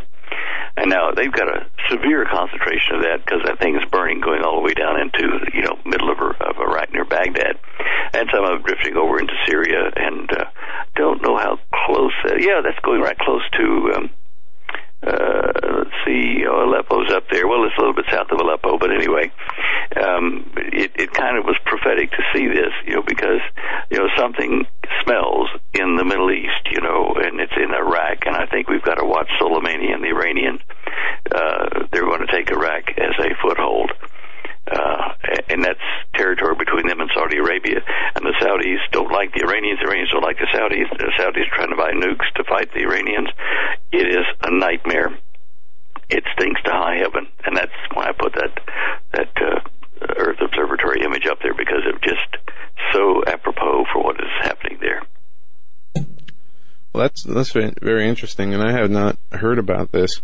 Uh, Stan, what's the chemical that they put inside natural gas to give it the odor that they do that it's able to be detected? It kind of, I don't know if it's not a sulfur smell, but it has a similar type odor to it. Uh, Well, um, It's obviously not sulfur What to a burning match type thing? You mean? no, what do they put in natural gas that gives it the, because natural It's gas. It's probably it- hydrogen sulfide. I'm trying to remember. It has a rotten egg smell, basically. yeah. Is that similar And, to the uh, sulfur smell? No, it yeah, it's um, uh, T butyl mercaptan, mercaptan, T Okay. butyl mercaptan, but uh, it is similar to hydrogen sulfide and to the smell of rotten eggs. Thank you, Okay. Wikipedia. Well, that's You're a big quick- area that quick that, on that. that covers. Um, Let's see. Yeah. Okay. Well, fantastic. Well, we'll, Stan. Next, uh, so the next time you're going to be with us, uh, actually, we're at the end of the program. So the next time you're going to be with us is election day. Oh, You that game? will be fun. Are you game? Well, by the Okay. time we go to air, there will be some early results coming in on the East Coast. That's right. I Yeah. can't, I, I'm looking forward to that. Uh, so, so we're excited that, uh, we're excited to, to have you on that day.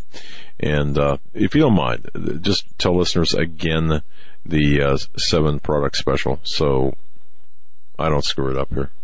Oh, okay. Well, it's uh, seven products for seven days until midnight, uh, election day, 7th November. And um, if you click on that link, uh, or go straight to the shopping cart if you want, but we've got links directly to all the products that are on that uh, offer. And uh, that's seven products for seven days November. It's just in yellow above that picture of uh, uh, the um, oh the the Earth geoid, geoid, geoid. We haven't talked about it, but it's a nice color. It's underneath there on the first row. You click on that, it'll take you over to see about the cosmic conspiracy, dare to prepare, gemstone papers, prudent places, prophetic perils, lectures and interviews of Stan on Eden and Solomon, and the Townsend Brown Legacy flash drive. That's the seven, and the, the code required is the one you've given. I'll give it one more time before we leave because we're close. It's 2017 Trump and uh, that will get you your 25% discount until midnight election day. Perfect. Fantastic. And, and folks, it's a, it's a generous offer. Take advantage of it. Christmas is coming next month. If you celebrate Christmas, certainly this That's is a, a, a good thing. So, Stan, uh, thank you so much for your gift of time tonight. Uh, and uh, tell Holly as well that we appreciate you coming on the air. And uh, Alrighty. God bless. Well, thank you. God Right. bless you now. See you next week. All right. Thank you. Folks, that'll do it for us tonight. Stan Deyo, standeyo.com, every Tuesday night. Tomorrow night, uh, of course, the third hour, Pastor David Langford.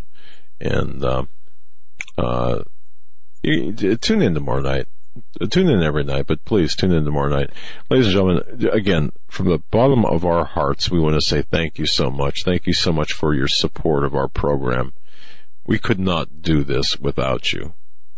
And, um, again, from the bottom of our hearts, thank you for your financial support. Thank you for your prayers. Thank you for being part of the Hagmann family. God bless. have a good night.